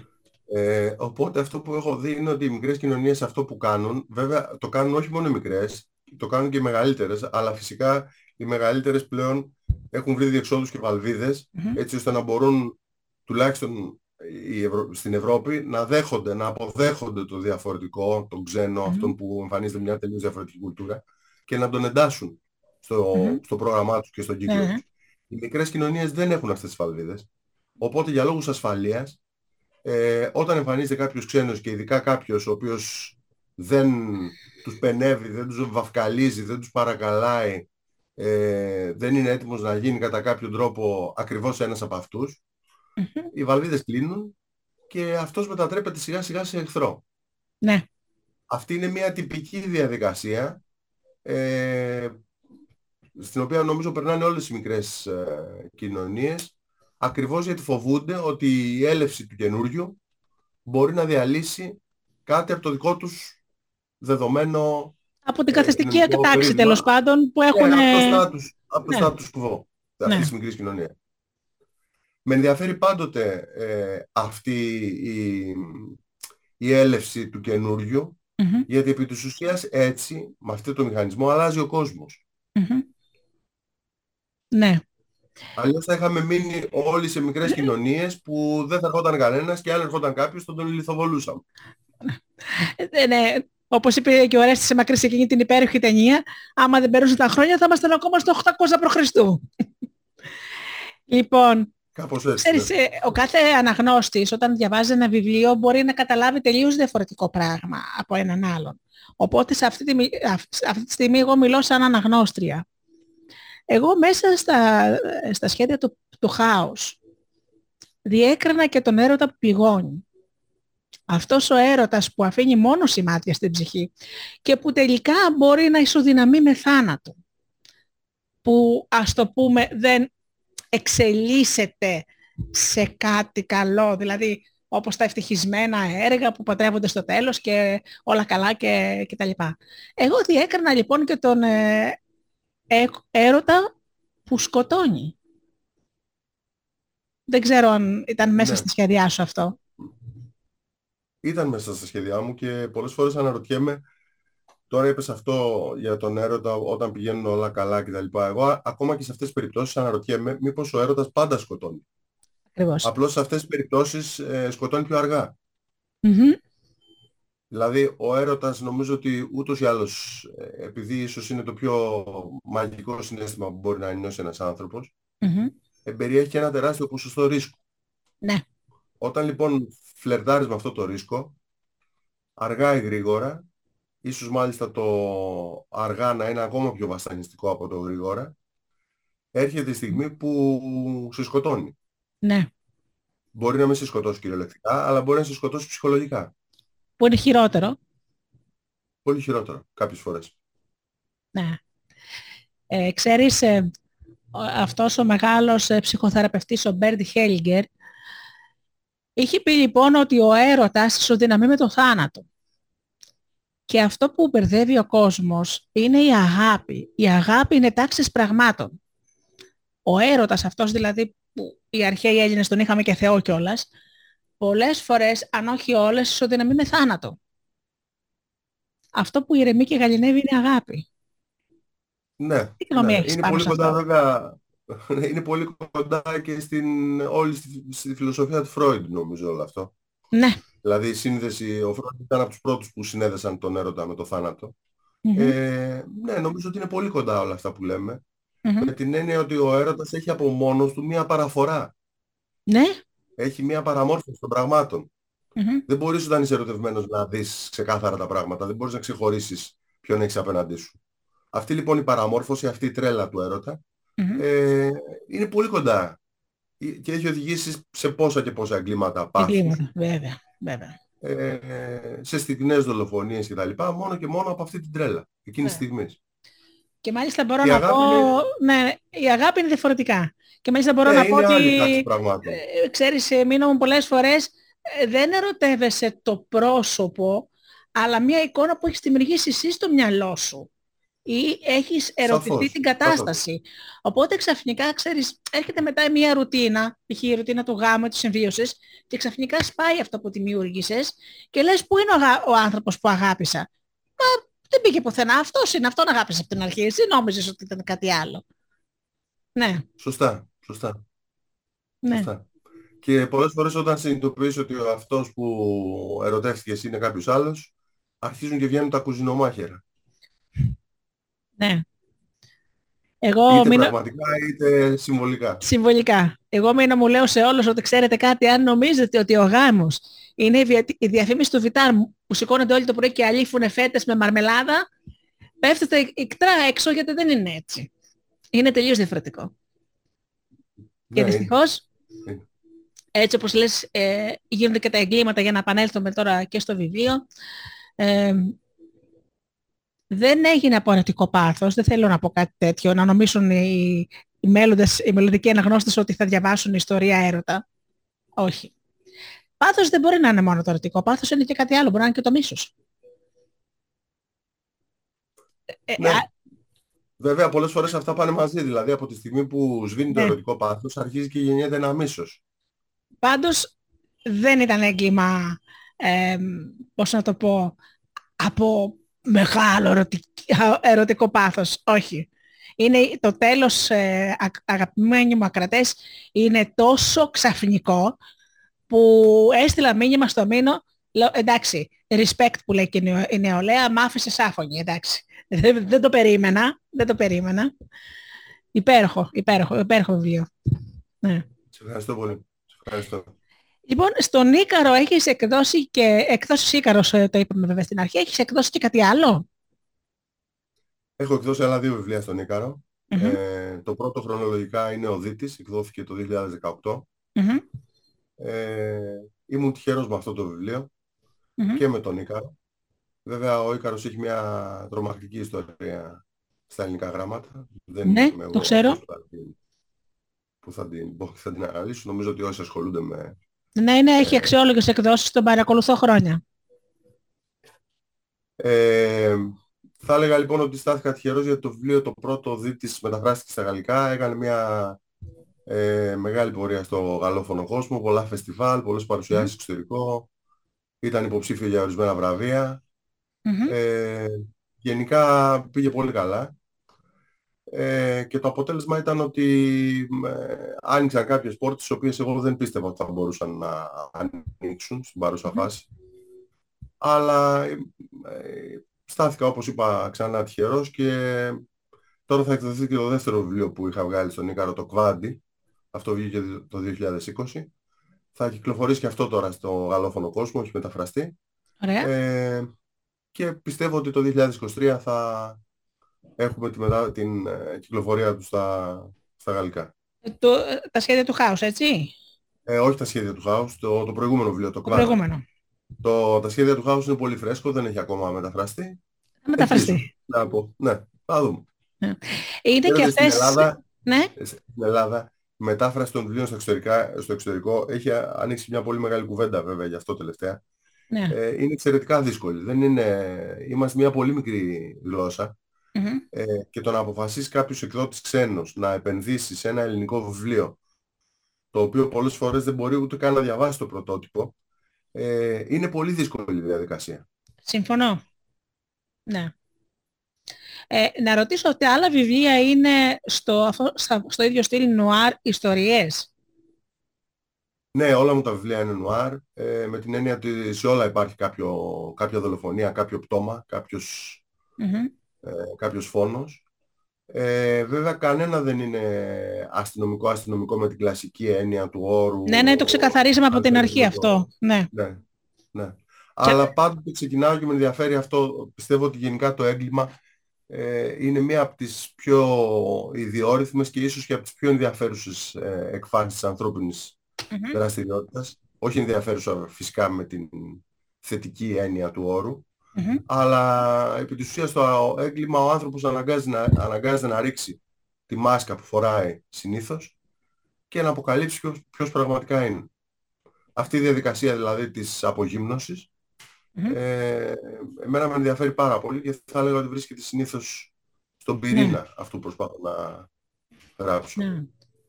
Ναι. Εγώ προσωπικά μείνω μου πιστεύω ότι μέσα μας, έστω και σε λανθάνουσα μορφή, κρύβουμε όλοι μας έναν ενδυνάμει δολοφόνο.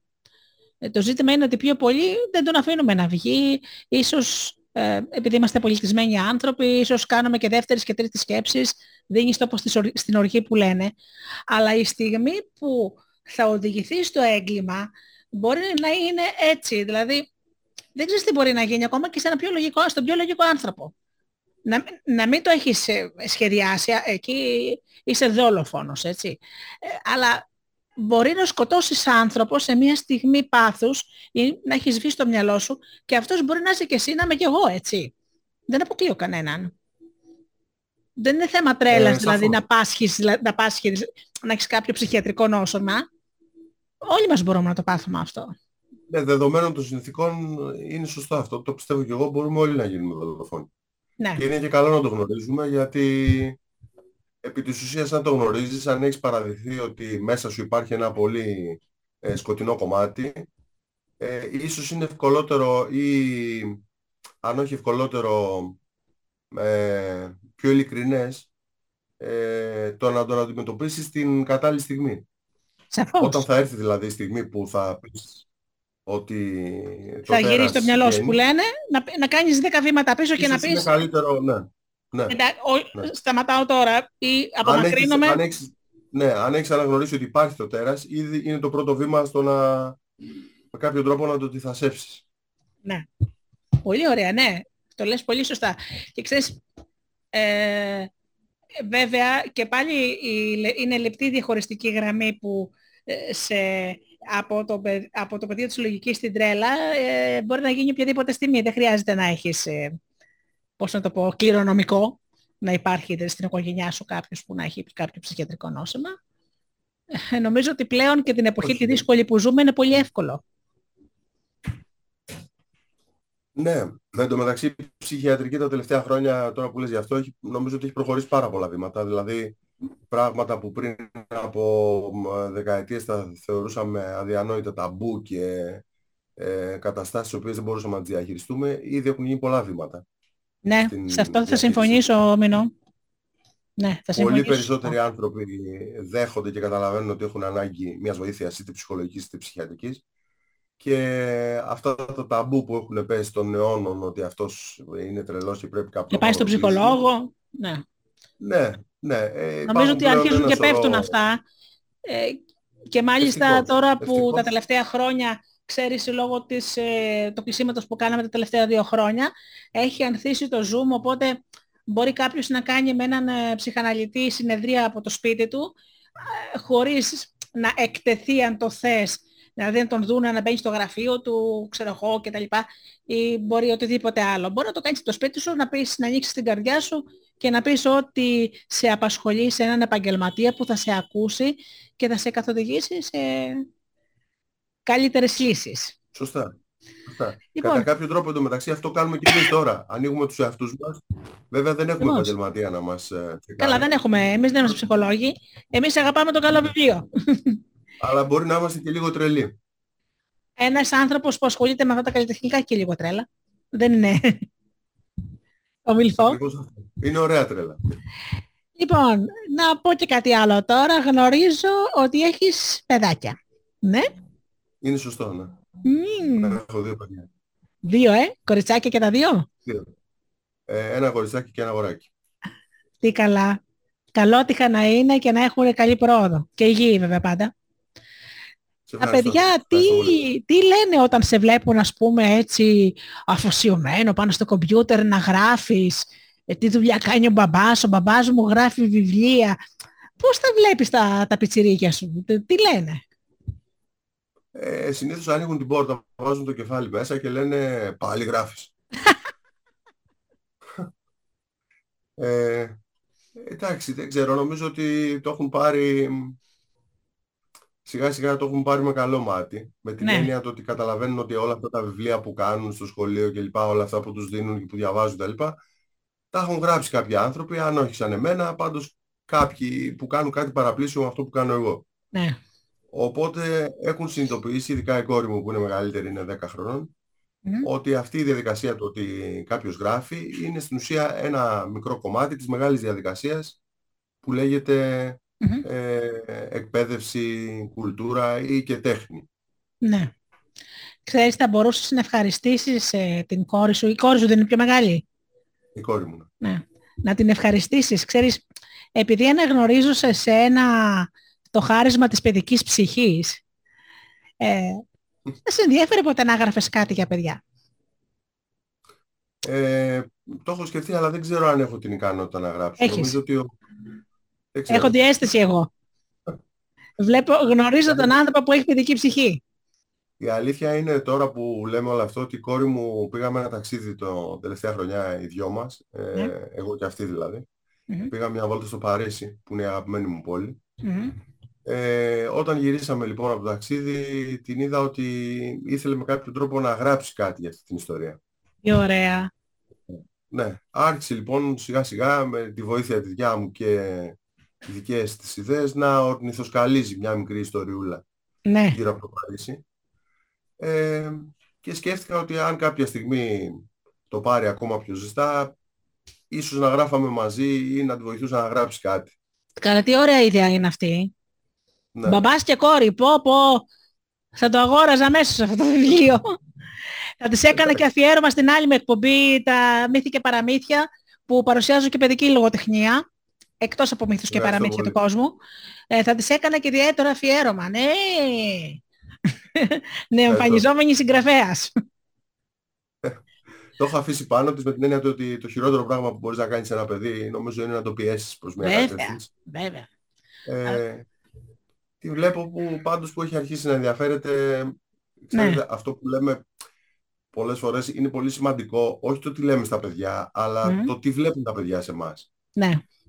Εμείς δηλαδή μπορεί να του λέμε του παιδιού ότι θα κάνεις το α ή το β κτλ. Το θέμα δεν είναι σημαντικό αυτό. Σημαντικό είναι τι βλέπει το παιδί ότι κάνεις εσύ. Κάνεις εσύ. Μπράβο. Ναι, δηλαδή να πούμε ένα κλασικό παράδειγμα, το να λες το παιδί σου μην παίζεις με το κινητό, εάν εσύ παίζεις με το κινητό 10 ώρες την μέρα, δεν έχει καμία ουσία. Ναι, Γιατί επί της ουσίας αναιρείς αυτό το οποίο του λες. μάλιστα. Είναι σαν να του λες ψέματα και μάλιστα του το λες με τόσο απροκάλυπτο το- τρόπο που θα παράξει Ναι. το αντίθετο αποτέλεσμα. Και να είμαστε όλοι σίγουροι, φίλοι μου, ότι τα παιδιά και ξέρουν και γνωρίζουν και είναι και σοφά κιόλας και δεν μπορείς να τα ξεγελάσεις με τίποτα. Είναι Και αλήθεια. επιπλέον τα Είναι θεωρώ αλήθεια. και δασκάλους μας. Είναι Ναι, δάσκαλοι σε τα αυτόν τον παιδιά. τρόπο, ναι. Ναι. ναι. Πρώτον, μας Ε. κάνουν ένα τεράστιο δώρο τα παιδιά που δεν ξέρω πόσες φορές το συνειδητοποιούμε. Εγώ το συνειδητοποιώ ε, πολύ συχνά γιατί παίζω και ειδικά παίζω έξω στο, στους, σε, σε αγρούς, σε κήπους, σε χωράφια. Μένω σε ένα μικρό χωριό. Ε, τα παιδιά μας κάνουν ένα τρομερό δώρο. Το δώρο είναι ποιο. Μας ξανανοίγουν την πόρτα της παιδικής ηλικίας. Μμμ. Δηλαδή γινόμαστε κι εμείς για λίγο παιδιά Μμμ. και δεν νομίζω ότι υπάρχει μεγαλύτερο δώρο από αυτό γιατί εκεί στην παιδική ηλικία είναι το, το μεγάλο μας σπίτι. Όλη η ουσία είναι η δημιουργικότητα του ανθρώπου, είναι η... και να σου πω και κάτι, νομίζω, ό- όχι νομίζω, είμαι σίγουρη ότι είναι και η σύνδεσή μας με το θείο. Ε, με αυτό που, με, με αυτό που ονομα, ο κόσμος ονομάζει ο ανώτερος εαυτός μου και η κάθε κουλτούρα και θρησκεία του δίνει και ένα διαφορετικό όνομα. Δεν, ε, δεν θα σταθούμε τώρα στο όνομα. Νομίζω ότι με τα παιδιά μαζί ε, κάνεις αυτή τη μετάβαση και έχεις σύνδεση με το θείο, με, με την γνώση, τη σημαντική γνώση. Αυτό κάνουν τα παιδιά. Και ξέρεις και σε ξαφνιάζουν κιόλας σε μήνο μου, έτσι. Είχε, είχε, πει μια, Σαφώς. εί- είχε πει μια πιτσιρίκα να διαβάσει ένα βιβλίο. Ε, κάπου διάβασε ότι το σύννεφο έχει 98% νερό και ότι ένα καρπούζι έχει 94% νερό και η πιτσίρικα λέει άρα το καρπούζι θέλει 4% νερό για να γίνει σύννεφο. Καταπληκτικό, ε. Καταπληκτικό. Ε. Τώρα που μου το λες, ε, φαντάζομαι ότι κάθε φορά που θα βλέπω σύννεφο, Μμ. επειδή μου αρέσουν πολύ τα καρπούζια, θα σκέφτομαι ότι θέλει ένα μείον 4% για να γίνει καρπούζι. Για να γίνει καρπούζι. ναι. Λοιπόν, έχεις κάτι στα σκαριά, ξεκινάς κάτι, είναι πολύ φρέσκο το, το βιβλίο, οπότε δεν έχεις ε, ξεκινήσει κάτι άλλο. Ε, όχι, δεν έχω ξεκινήσει κάτι άλλο. Ε, δεν κάνω και μεγάλα προγράμματα για το τι θα γράψω. Κάθε φορά αφήνω κάποιο διάστημα έτσι ξεκούρασης της, του μυαλού μου και της ε, διαδικασίας που είναι Ωραία. αρκετά επίπονη, τουλάχιστον για μένα, Μμμ. που λέγεται γράψιμο. Ε, και πιστεύω ότι κάποια στιγμή, αργά ή γρήγορα, θα ξαναμπω σε αυτή τη διαδικασία. Θα περιμένουμε γιατί είναι άλλο, διαδικασία- άλλο ένα ωραίο βιβλίο. Και Ευχαριστώ πολύ. από τώρα δεσμεύουμε να το παρουσιάσω με όλη μου την καρδιά. Χίλια ευχαριστώ για όλα. Λοιπόν, θα ήθελα όπως συζητάω σε όλους μου τους ε, ε, καλεσμένους μία φράση σαν επιμήθειο, δηλαδή κάτι που θα ήθελες να επικοινωνήσεις με τους ανθρώπους που θα σε ακούσουν στο ραδιόφωνο αλλά και που σε βλέπουν στο YouTube. Δικό σου, δεν είναι ανάγκη για το βιβλίο, κάτι που θα ήθελες να μοιραστείς μαζί μας. Ε, ναι, θα ήθελα να πω ότι τα βιβλία επί της ουσίας είναι πόρτες που οδηγούν σε άλλους κόσμους. Και ίσως είναι η πιο ασφαλής πόρτα που έχουμε που οδηγεί Ναι. σε άλλους κόσμους. Οπότε αξίζει κάποιος να ανοίξει αυτή την πόρτα και να μπει σε όποιον από αυτούς τους κόσμους προτιμάει. Τι ωραίο. Σε ευχαριστώ πάρα πολύ. Εγώ σε ευχαριστώ. Λοιπόν, ε, θα τα πούμε σύντομα. Θα σε ενημερώσω πότε θα ακουστεί ηχητικά στα δύο ραδιόφωνα που συνεργάζομαι. Στο YouTube θα βγει πιο νωρίς, ε, στην ενότητα συ, συνεντεύξεις συγγραφέων. Οπότε Πολύ ωραία. θα στείλω, ε, θα σου στείλω να το δεις και εσύ και να το Ωραία. επικοινωνήσεις Ωραία. με τον κόσμο. Ωραία. Λοιπόν, σε ευχαριστώ πάρα ευχαριστώ πάρα πολύ. πάρα πολύ. Εγώ σε ευχαριστώ. Εγώ σε ευχαριστώ.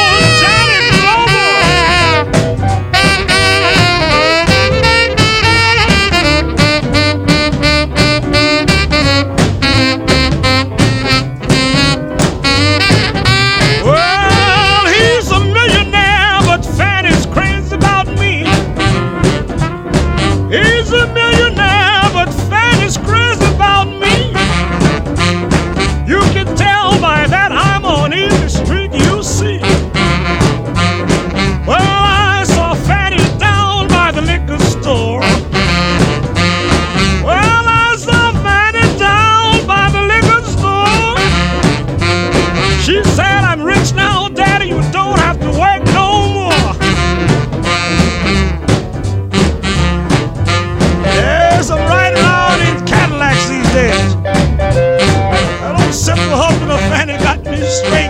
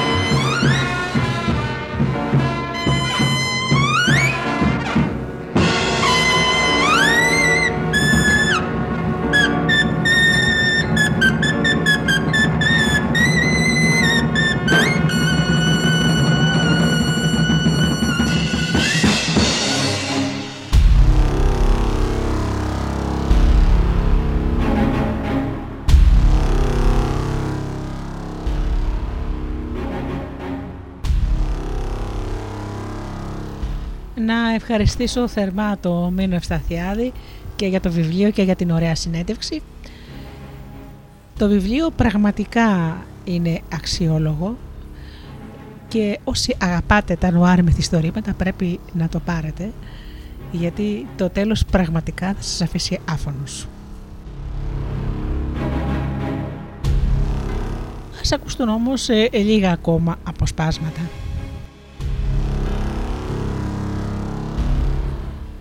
Όσοι κλήθηκαν να καταθέσουν, σύντομα αποδείχτηκε πως στην πραγματικότητα δεν ήξεραν τίποτα. Κανένας τους δεν είχε μιλήσει με το Μεσχέ ύστερα από το ξέσπασμα του ερωτικού σκανδάλου και κανένας δεν φαινόταν να έχει την παραμικρή ιδέα για όσα εκτυλίχθηκαν στο σπίτι του το τελευταίο βράδυ. Όλοι επαναλάμβαναν τις ίδιες φήμες, αναμασούσαν τα γνωστά κουτσομπολιά και αντί να δίνουν απαντήσεις, έκαναν τις δικές τους αυθαίρετες ερωτήσεις. Ούτε κάποιο από τα υπόλοιπα στοιχεία οδηγούσε πουθενά. Μόνο η θεά τύχη θα μπορούσε να βγάλει τον αστυνόμο από το αδιέξοδό του. Αυτοί ωστόσο έδειχναν είναι προκατάληπτα προς το, με το μέρο του δολοφόνου. Είχαν περάσει ήδη 24 μέρες όταν έγινε η πρώτη αποκάλυψη. Πόσο εύκολα αλλάζει η ζωή τόσων ανθρώπων επειδή μια γυναίκα άφησε ξέπλεκα τα μαλλιά της ή επειδή ένα ζευγάρι μάτια έμειναν πεισματικά καρφωμένα έξω από το παράθυρο μετά τα μεσάνυχτα. Η κυρία Πολυξένη μεγάλωνε με δυσκολίες τις δύο ανήλικες κόρες της. Στα 55 της προσπαθούσε ακόμα να ξεχάσει το σύζυγό της, που μια καλοκαιρινή νύχτα πριν από 10 χρόνια άνοιξε την εξώπορτα του σπιτιού τους και εξαφανίστηκε χωρίς να επιλέξει. Οι τρεις γυναίκες έμειναν σε ένα χαμηλοτάβανο πληνθόκλειστο σόκερο με δύο δωμάτια σε μια από τις παλιές φτωχογειτονιές της πόλης, τα Γαλαξιδιώτικα.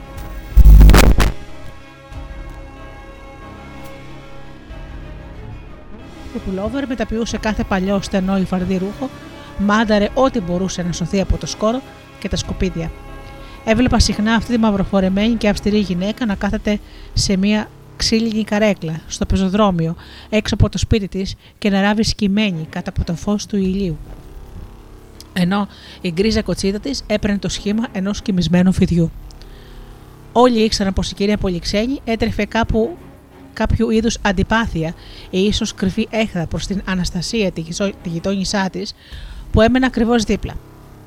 Θεωρούσε μάλλον ότι η μαυρομάλα και όμορφη Σαραντάρα είχε κάποια σχέση με την εξαφάνιση του άντρα της, αν και από ό,τι μουρμούριζε στη γειτονιά δεν υπήρχε κανένα στοιχείο που να δικαιολογούσε μια τέτοια εικασία. Στο παρελθόν η Αναστασία απλώς αντάλλασε μια ξερή καλημέρα με τον σύζυγο της κυρίας Πολυξένης. Όταν εκείνος αποφάσισε να ξεγλιστρήσει μέσα στη νύχτα, η ίδια συνέχιζε να ζει στο διπλανό σπίτι με μοναδική παρέα του παιδί της. Μοναχογιός της Αναστασίας ήταν ο Νέστορας, ο ενηγματικός, πιο ενηγματικός τύπος της τάξης μου και ολοκλήρου του σχολείου. Ένα πρωινό, στα τέλη Ιουνίου, η κυρία Πολυξένη εμφανίστηκε αυτοβούλος στο αστυνομικό τμήμα του Αιγείου και ζήτησε να δει τον ξενόφορτο αστυνόμο που ερευνούσε την υπόθεση της δολοφονίας. Η μαυροφορεμένη γυναίκα οδηγήθηκε κατευθείαν στο γραφείο του, όπως είχε δοθεί η ρητή εντολή να γίνεται σε κάθε ανάλογη περίπτωση. Δεν θα μάθουμε ακριβώς τι υπόθηκε εκεί μέσα, αλλά μάλλον δεν παίζει κανέναν ιδιαίτερο ρόλο. Αυτό που έχει σημασία είναι πως η κυρία Πολυξένη τη μοιραία νύχτα συνέχιζε να δουλεύει ως αργά ράβοντας μια παραγγελία με δύο φούστες και ένα ταγέρ για τη σύζυγο ενός γνωστού γιατρού της πόλης, του κυρίου Παρασκευά Καραμανόλη. Μόλις πριν από τα μεσάνυχτα είδε ξεκάθαρα από το παράθυρό της τη γειτόνισά της, την Αναστασία, να βγαίνει στον δρόμο και να κατευθύνεται προς το κέντρο της πόλης. Σχεδόν έτρεχε και τα μακριά κατάμαυρα μαλλιά της ανέμιζαν ξέπλεκα, κάτι που δεν είχε ξανασυμβεί. Περίπου μισή ώρα αργότερα η Αναστασία επέστρεψε στο σπίτι της και πάλι τρέχοντας. Αυτή τη φορά φαίνονταν μάλιστα πιο βιαστική και πιο αποπροσανατολισμένη από ποτέ. Φυσικά, ο αστυνόμος άρπαξε με ενθουσιασμό και ευγνωμοσύνη την πληροφορία, όπως ένας ναυαγός τελευταία συνείδα κάποιας διαλυμένης ψαρόμαρκας. Έως τότε δεν υπήρχε το παραμικρό στοιχείο σχετικά με την δολοφονία του Μεσχέ. Να όμως που τελικά η θεά τύχη δεν είχε φανεί τόσο τυφλή όσο ο έρωτας. Το ίδιο πρωί, δύο αστυνομικοί χτύπησαν την πόρτα της Αναστασίας επί της οδού Κωνσταντινούπολεως, ξεσηκώνοντας φυσικά όλα τα περίεργα βλέμματα από τα γύρω σπίτια. Κατά τα φαινόμενα, κανείς δεν βρισκόταν στο σπίτι. Το μήνυμα που άφησαν οι ένστολοι στους γείτονες ήταν κάτι παραπάνω από σαφές. Η Αναστασία έπρεπε να εμφανιστεί χωρίς καμία καθυστέρηση στο, στο αστυνομικό τμήμα. Οι ώρες όμως περνούσαν και εκείνη έμε- παρέμενε άφαντη. Όταν ο Νέστορας γύρισε από το σχολείο, το ίδιο μεσημέρι, οι γείτονες αυτόματα περικύκλωσαν τον ανύποπτο Πετσιρίκα και τον ρώτησαν επι- επιτακτικά που ήταν η μητέρα του. Αντί οποιασδήποτε απάντησης, εκείνος σήκωσε διάφορα τους ώμους του, έκανε έναν σβέλτο ελιγμό ανάμεσα στα άλλα σώματα και χώθηκε στο σπίτι του. Μισή ώρα αργότερα, οι δύο αστυνομικοί επέστρεψαν και χτύπησαν πάλι την πόρτα του. Χωρίς να χάσει καθόλου χρόνο, ο Νέστορας άνοιξε και τους έμπασε κατευθείαν μέσα. Μάλλον είχε ήδη καταλάβει ότι όπως και αν χειριζόταν το θέμα, τίποτα δεν θα άλλαζε ουσιαστικά. Και από την αρχή παραδέχτηκε λοιπόν πως δεν είχε ιδέα που θα μπορούσε να βρίσκεται η εξαφανισμένη μητέρα του. Για τελευταία φορά είχε μιλήσει μαζί της το προηγούμενο βράδυ, λίγο πριν πέσουν για ύπνο. Συνέβαινε συχνά αυτό; Ναι, συνέβαινε. Σε όλες τις υπόλοιπες ερωτήσεις, ο μικρός ανασήκωνε αυτομάτως τους ώμους του. Οι αστυνομικοί βγήκαν στον δρόμο και άρχισαν πλέον να, τρο- να ρωτάνε τριγύρω. Τα αποτελέσματα ήταν απογοητευτικά και κατέληγαν συνεχώς στο ίδιο σημείο. Την Αναστασία την είχαν δει για τελευταία φορά χθες το απόγευμα. Κάποια όμως από τις γειτόνισε έριξε τη φανή ιδέα να την ψάχνουν στις εκκλησίες. Αμέσως οι έρευνες επεκτάθηκαν. Αργά το ίδιο βράδυ, ένας νεαρός αστυνομικός εντόπισε μία γυναίκα με μαύρο κότσο στην Παναγία την Τρυπητή. Στεκόταν γονατιστή μπροστά στα κάγκελα που προστατεύουν τη χωμάτινη σπηλιά έξω από την εκκλησία, εκεί που σύμφωνα με το θρύλο βρέθηκε πριν από αιώνες η ομώνυμη εικόνα της Παναγίας. Η καταπράσινη σχεδόν δασόντιε βλάστηση του κήπου και η μυρωδιά από τα θυμιάματα δημιουργούσαν μία απόκοσμη άβρα. Δεν ακουγόταν ούτε ο παραμικρός ήχος. Ειδικά την ώρα που έπεφτε το σκοτάδι, το συγκεκριμένο μέρος ακροβατούσε μεταξύ μιας αόρατης παρουσίας και μιας μόνιμης απουσίας. Η Αναστασία ζήτησε ψιθυριστά μια μοναδική χάρη, να ολοκληρώσει την προσευχή της. Ο αστυνομικός που την είχε πλησιάσει τραβήχτηκε μερικά βήματα πίσω. Αυτή η γυναίκα του είχε ήδη εμπνεύσει το σεβασμό. Δύο-τρία λεπτά αργότερα τον ακολούθησε αδιαμαρτύρητα ως το περιπολικό και το αστυνομικό τμήμα. Την οδήγησαν στο γραφείο του αστυνόμου που την περίμενε πιο νευρικός και ανυπόμονος από κάθε άλλη φορά. Τη ζήτησε να καθίσει, αλλά η Αναστασία προτίμησε να σταθεί όρθια ακριβώς μπροστά του. Υπήρχε ένα κεντρικό ερώτημα που απαιτούσε απάντηση. Γιατί έτρεχε αλλοπαρμένης στους δρόμους τη νύχτα της δολοφονίας του Μεσχή; Πολλές φορές δεν υπάρχει μια απλή απάντηση, ίσως για καμία ερώτηση. Πρέπει όμως να γυρίσει πίσω το χρόνο, να παρατηρήσει όλα όσα έχουν ξεφύγει από την καταγραφή της μνήμης και να γίνει έστω για λίγο ένας αντικειμενικός μάρτυρας, δηλαδή κάποιος που δεν υπάρχει.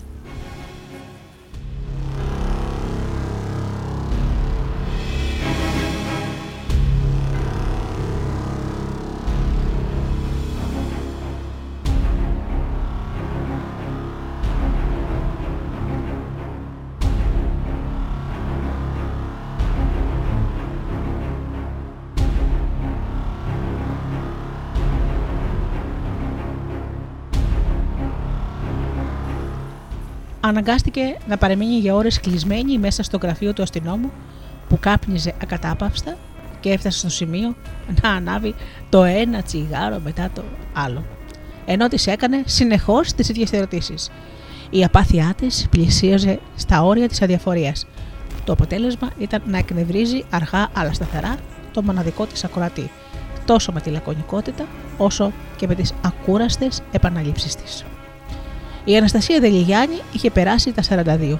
Η καταγωγή της ήταν από την Αρεόπολη. Εκεί μεγάλωσε, εκεί πήγε σχολείο. Η οικογένεια πίσω της δεν υπήρχε. Η μητέρα της πέθανε πάνω στη γέννα. Ο πατέρας της έπεσε για ύπνο πριν από 20 χρόνια και η καρδιά του αποφάσισε να μην τον ξυπνήσει.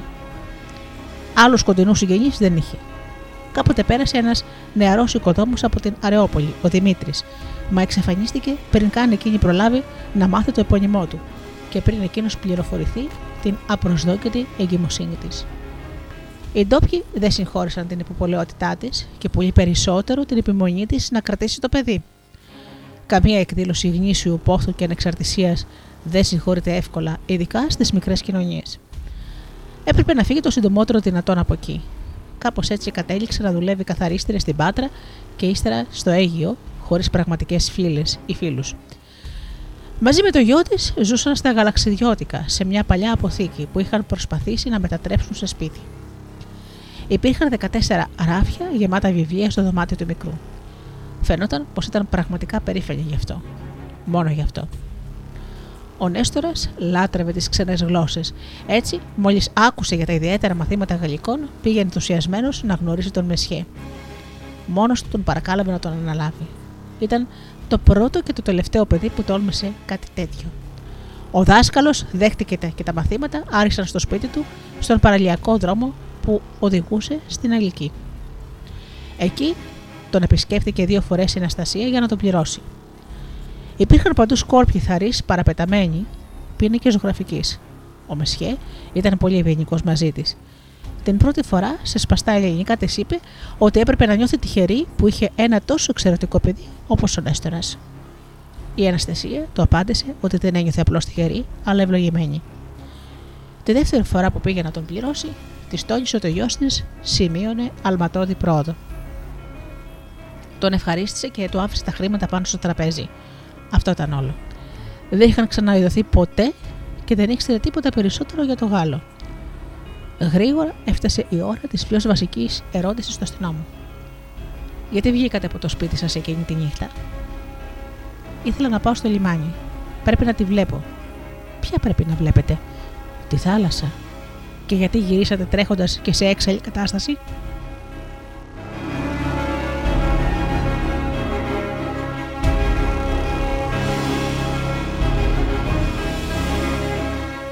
Δεν ήμουν έξαλλη, χαρούμενη ήμουν. Την αγαπώ πολύ. Ποια; Τη θάλασσα, είπε και έστρεψε το βλέμμα της έξω από το μοναδικό παράθυρο του ανακριτικού γραφείου. Δυόμιση ώρες είχαν περάσει. Η Αναστασία δεν φαινόταν τόσο κουρασμένη όσο απούσα. Είχε αρχίσει να ξεφεύγει σε κάποια άλλη χώρα. Στο τέλος εκμυστηρεύτηκε στον αστυνόμο ότι σχεδόν κάθε βράδυ πήγαινε στη θάλασσα. Έπρεπε να πηγαίνει ως εκεί για να της μιλάει. Ύστερα από αυτή την τελευταία εξήγησή της, απέμενε ασάλευτη. Δεν επρόκειτο να ξανοίξει το στόμα της. Υπήρχε βέβαια και κάτι άλλο, κάτι τελευταίο, σαν κατακλίδα ή σαν τίτλος, που αφορούσε όλη την κατάσταση και τη ζωή της. Η Αναστασία πίστευε στο Θεό. Ήταν τόσο ξεκάθαρο που δεν χρειαζόταν καμία κατάθεση τρίτων γι' αυτό. Είχε βραδιάσει όταν την άφησαν να φύγει από το αστυνομικό τμήμα. Στο μεταξύ, τα όσα είπε είχαν ήδη επιβεβαιωθεί και από διάφορους άλλους μάρτυρες. Πράγματι, ο Νέστορας είχε ζητήσει μόνος του από το Μεσχέ να τον αναλάβει.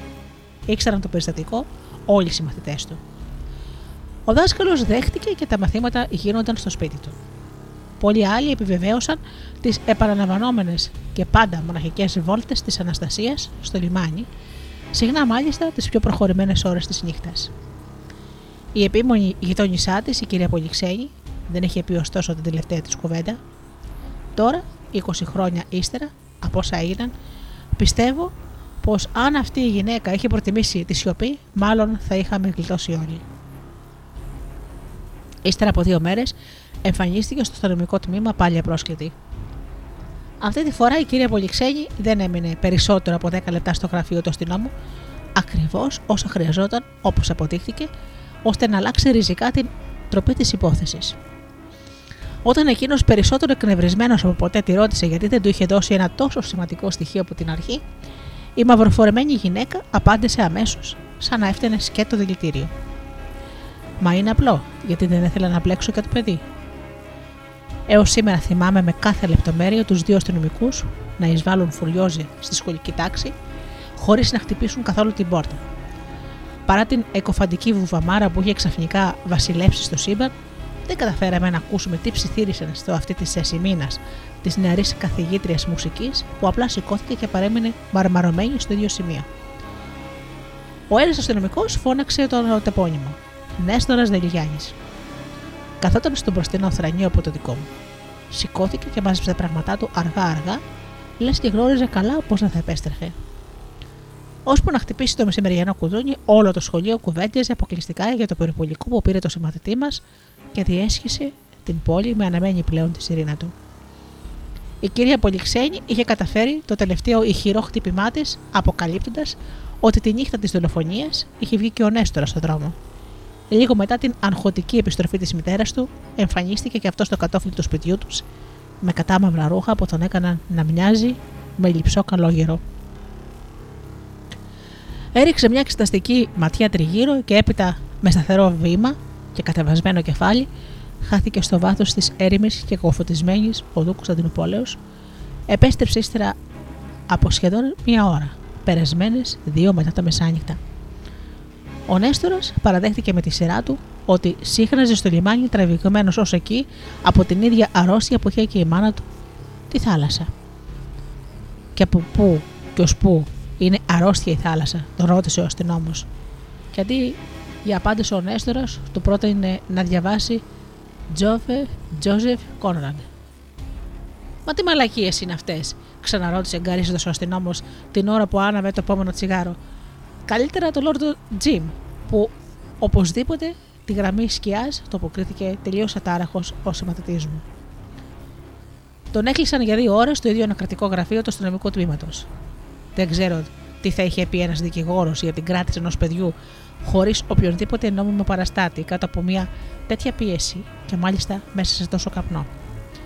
Δεν αναμίχθηκε όμως κανένας δικηγόρος σε αυτή τη φάση. Βάζω στοίχημα πως τον Νέστορα θα τον είχαν κρατήσει κι άλλες ώρες κλεισμένο εκεί μέσα.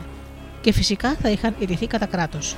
Γιατί όπως αποδείχθηκε για πολλωστή φορά, ο συμμαθητής μου φορούσε πάντα μια αόρατη αλλά άτρωτη ασπίδα απέναντι σε κάθε είδους επιθέσεις και προσβολές.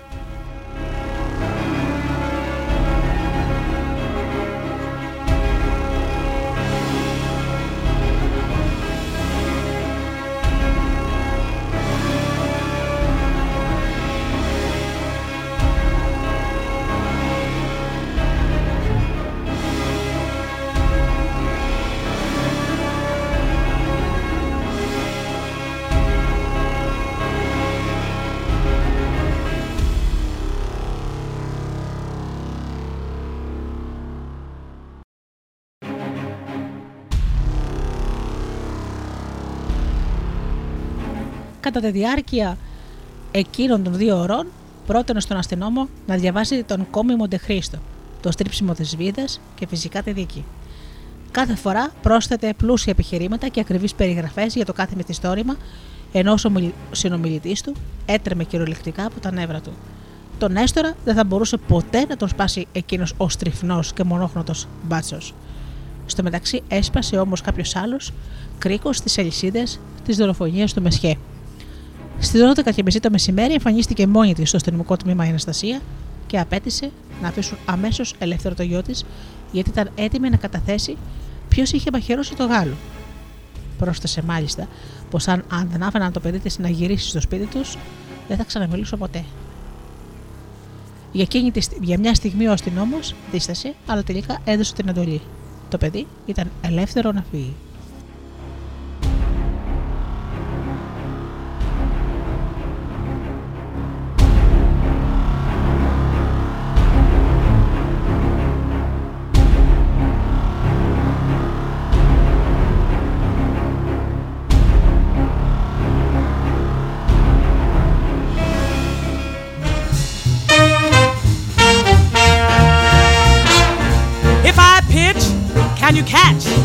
Will you hold the ball when you step to the plate? Will you swing and fall? If you play, you gotta know how it's done. Can you catch? Can you hold a hard one? I mean, baby, do you know the game? I mean, baby, do you know the game? I'm a big league pitcher. Can you catch the hairline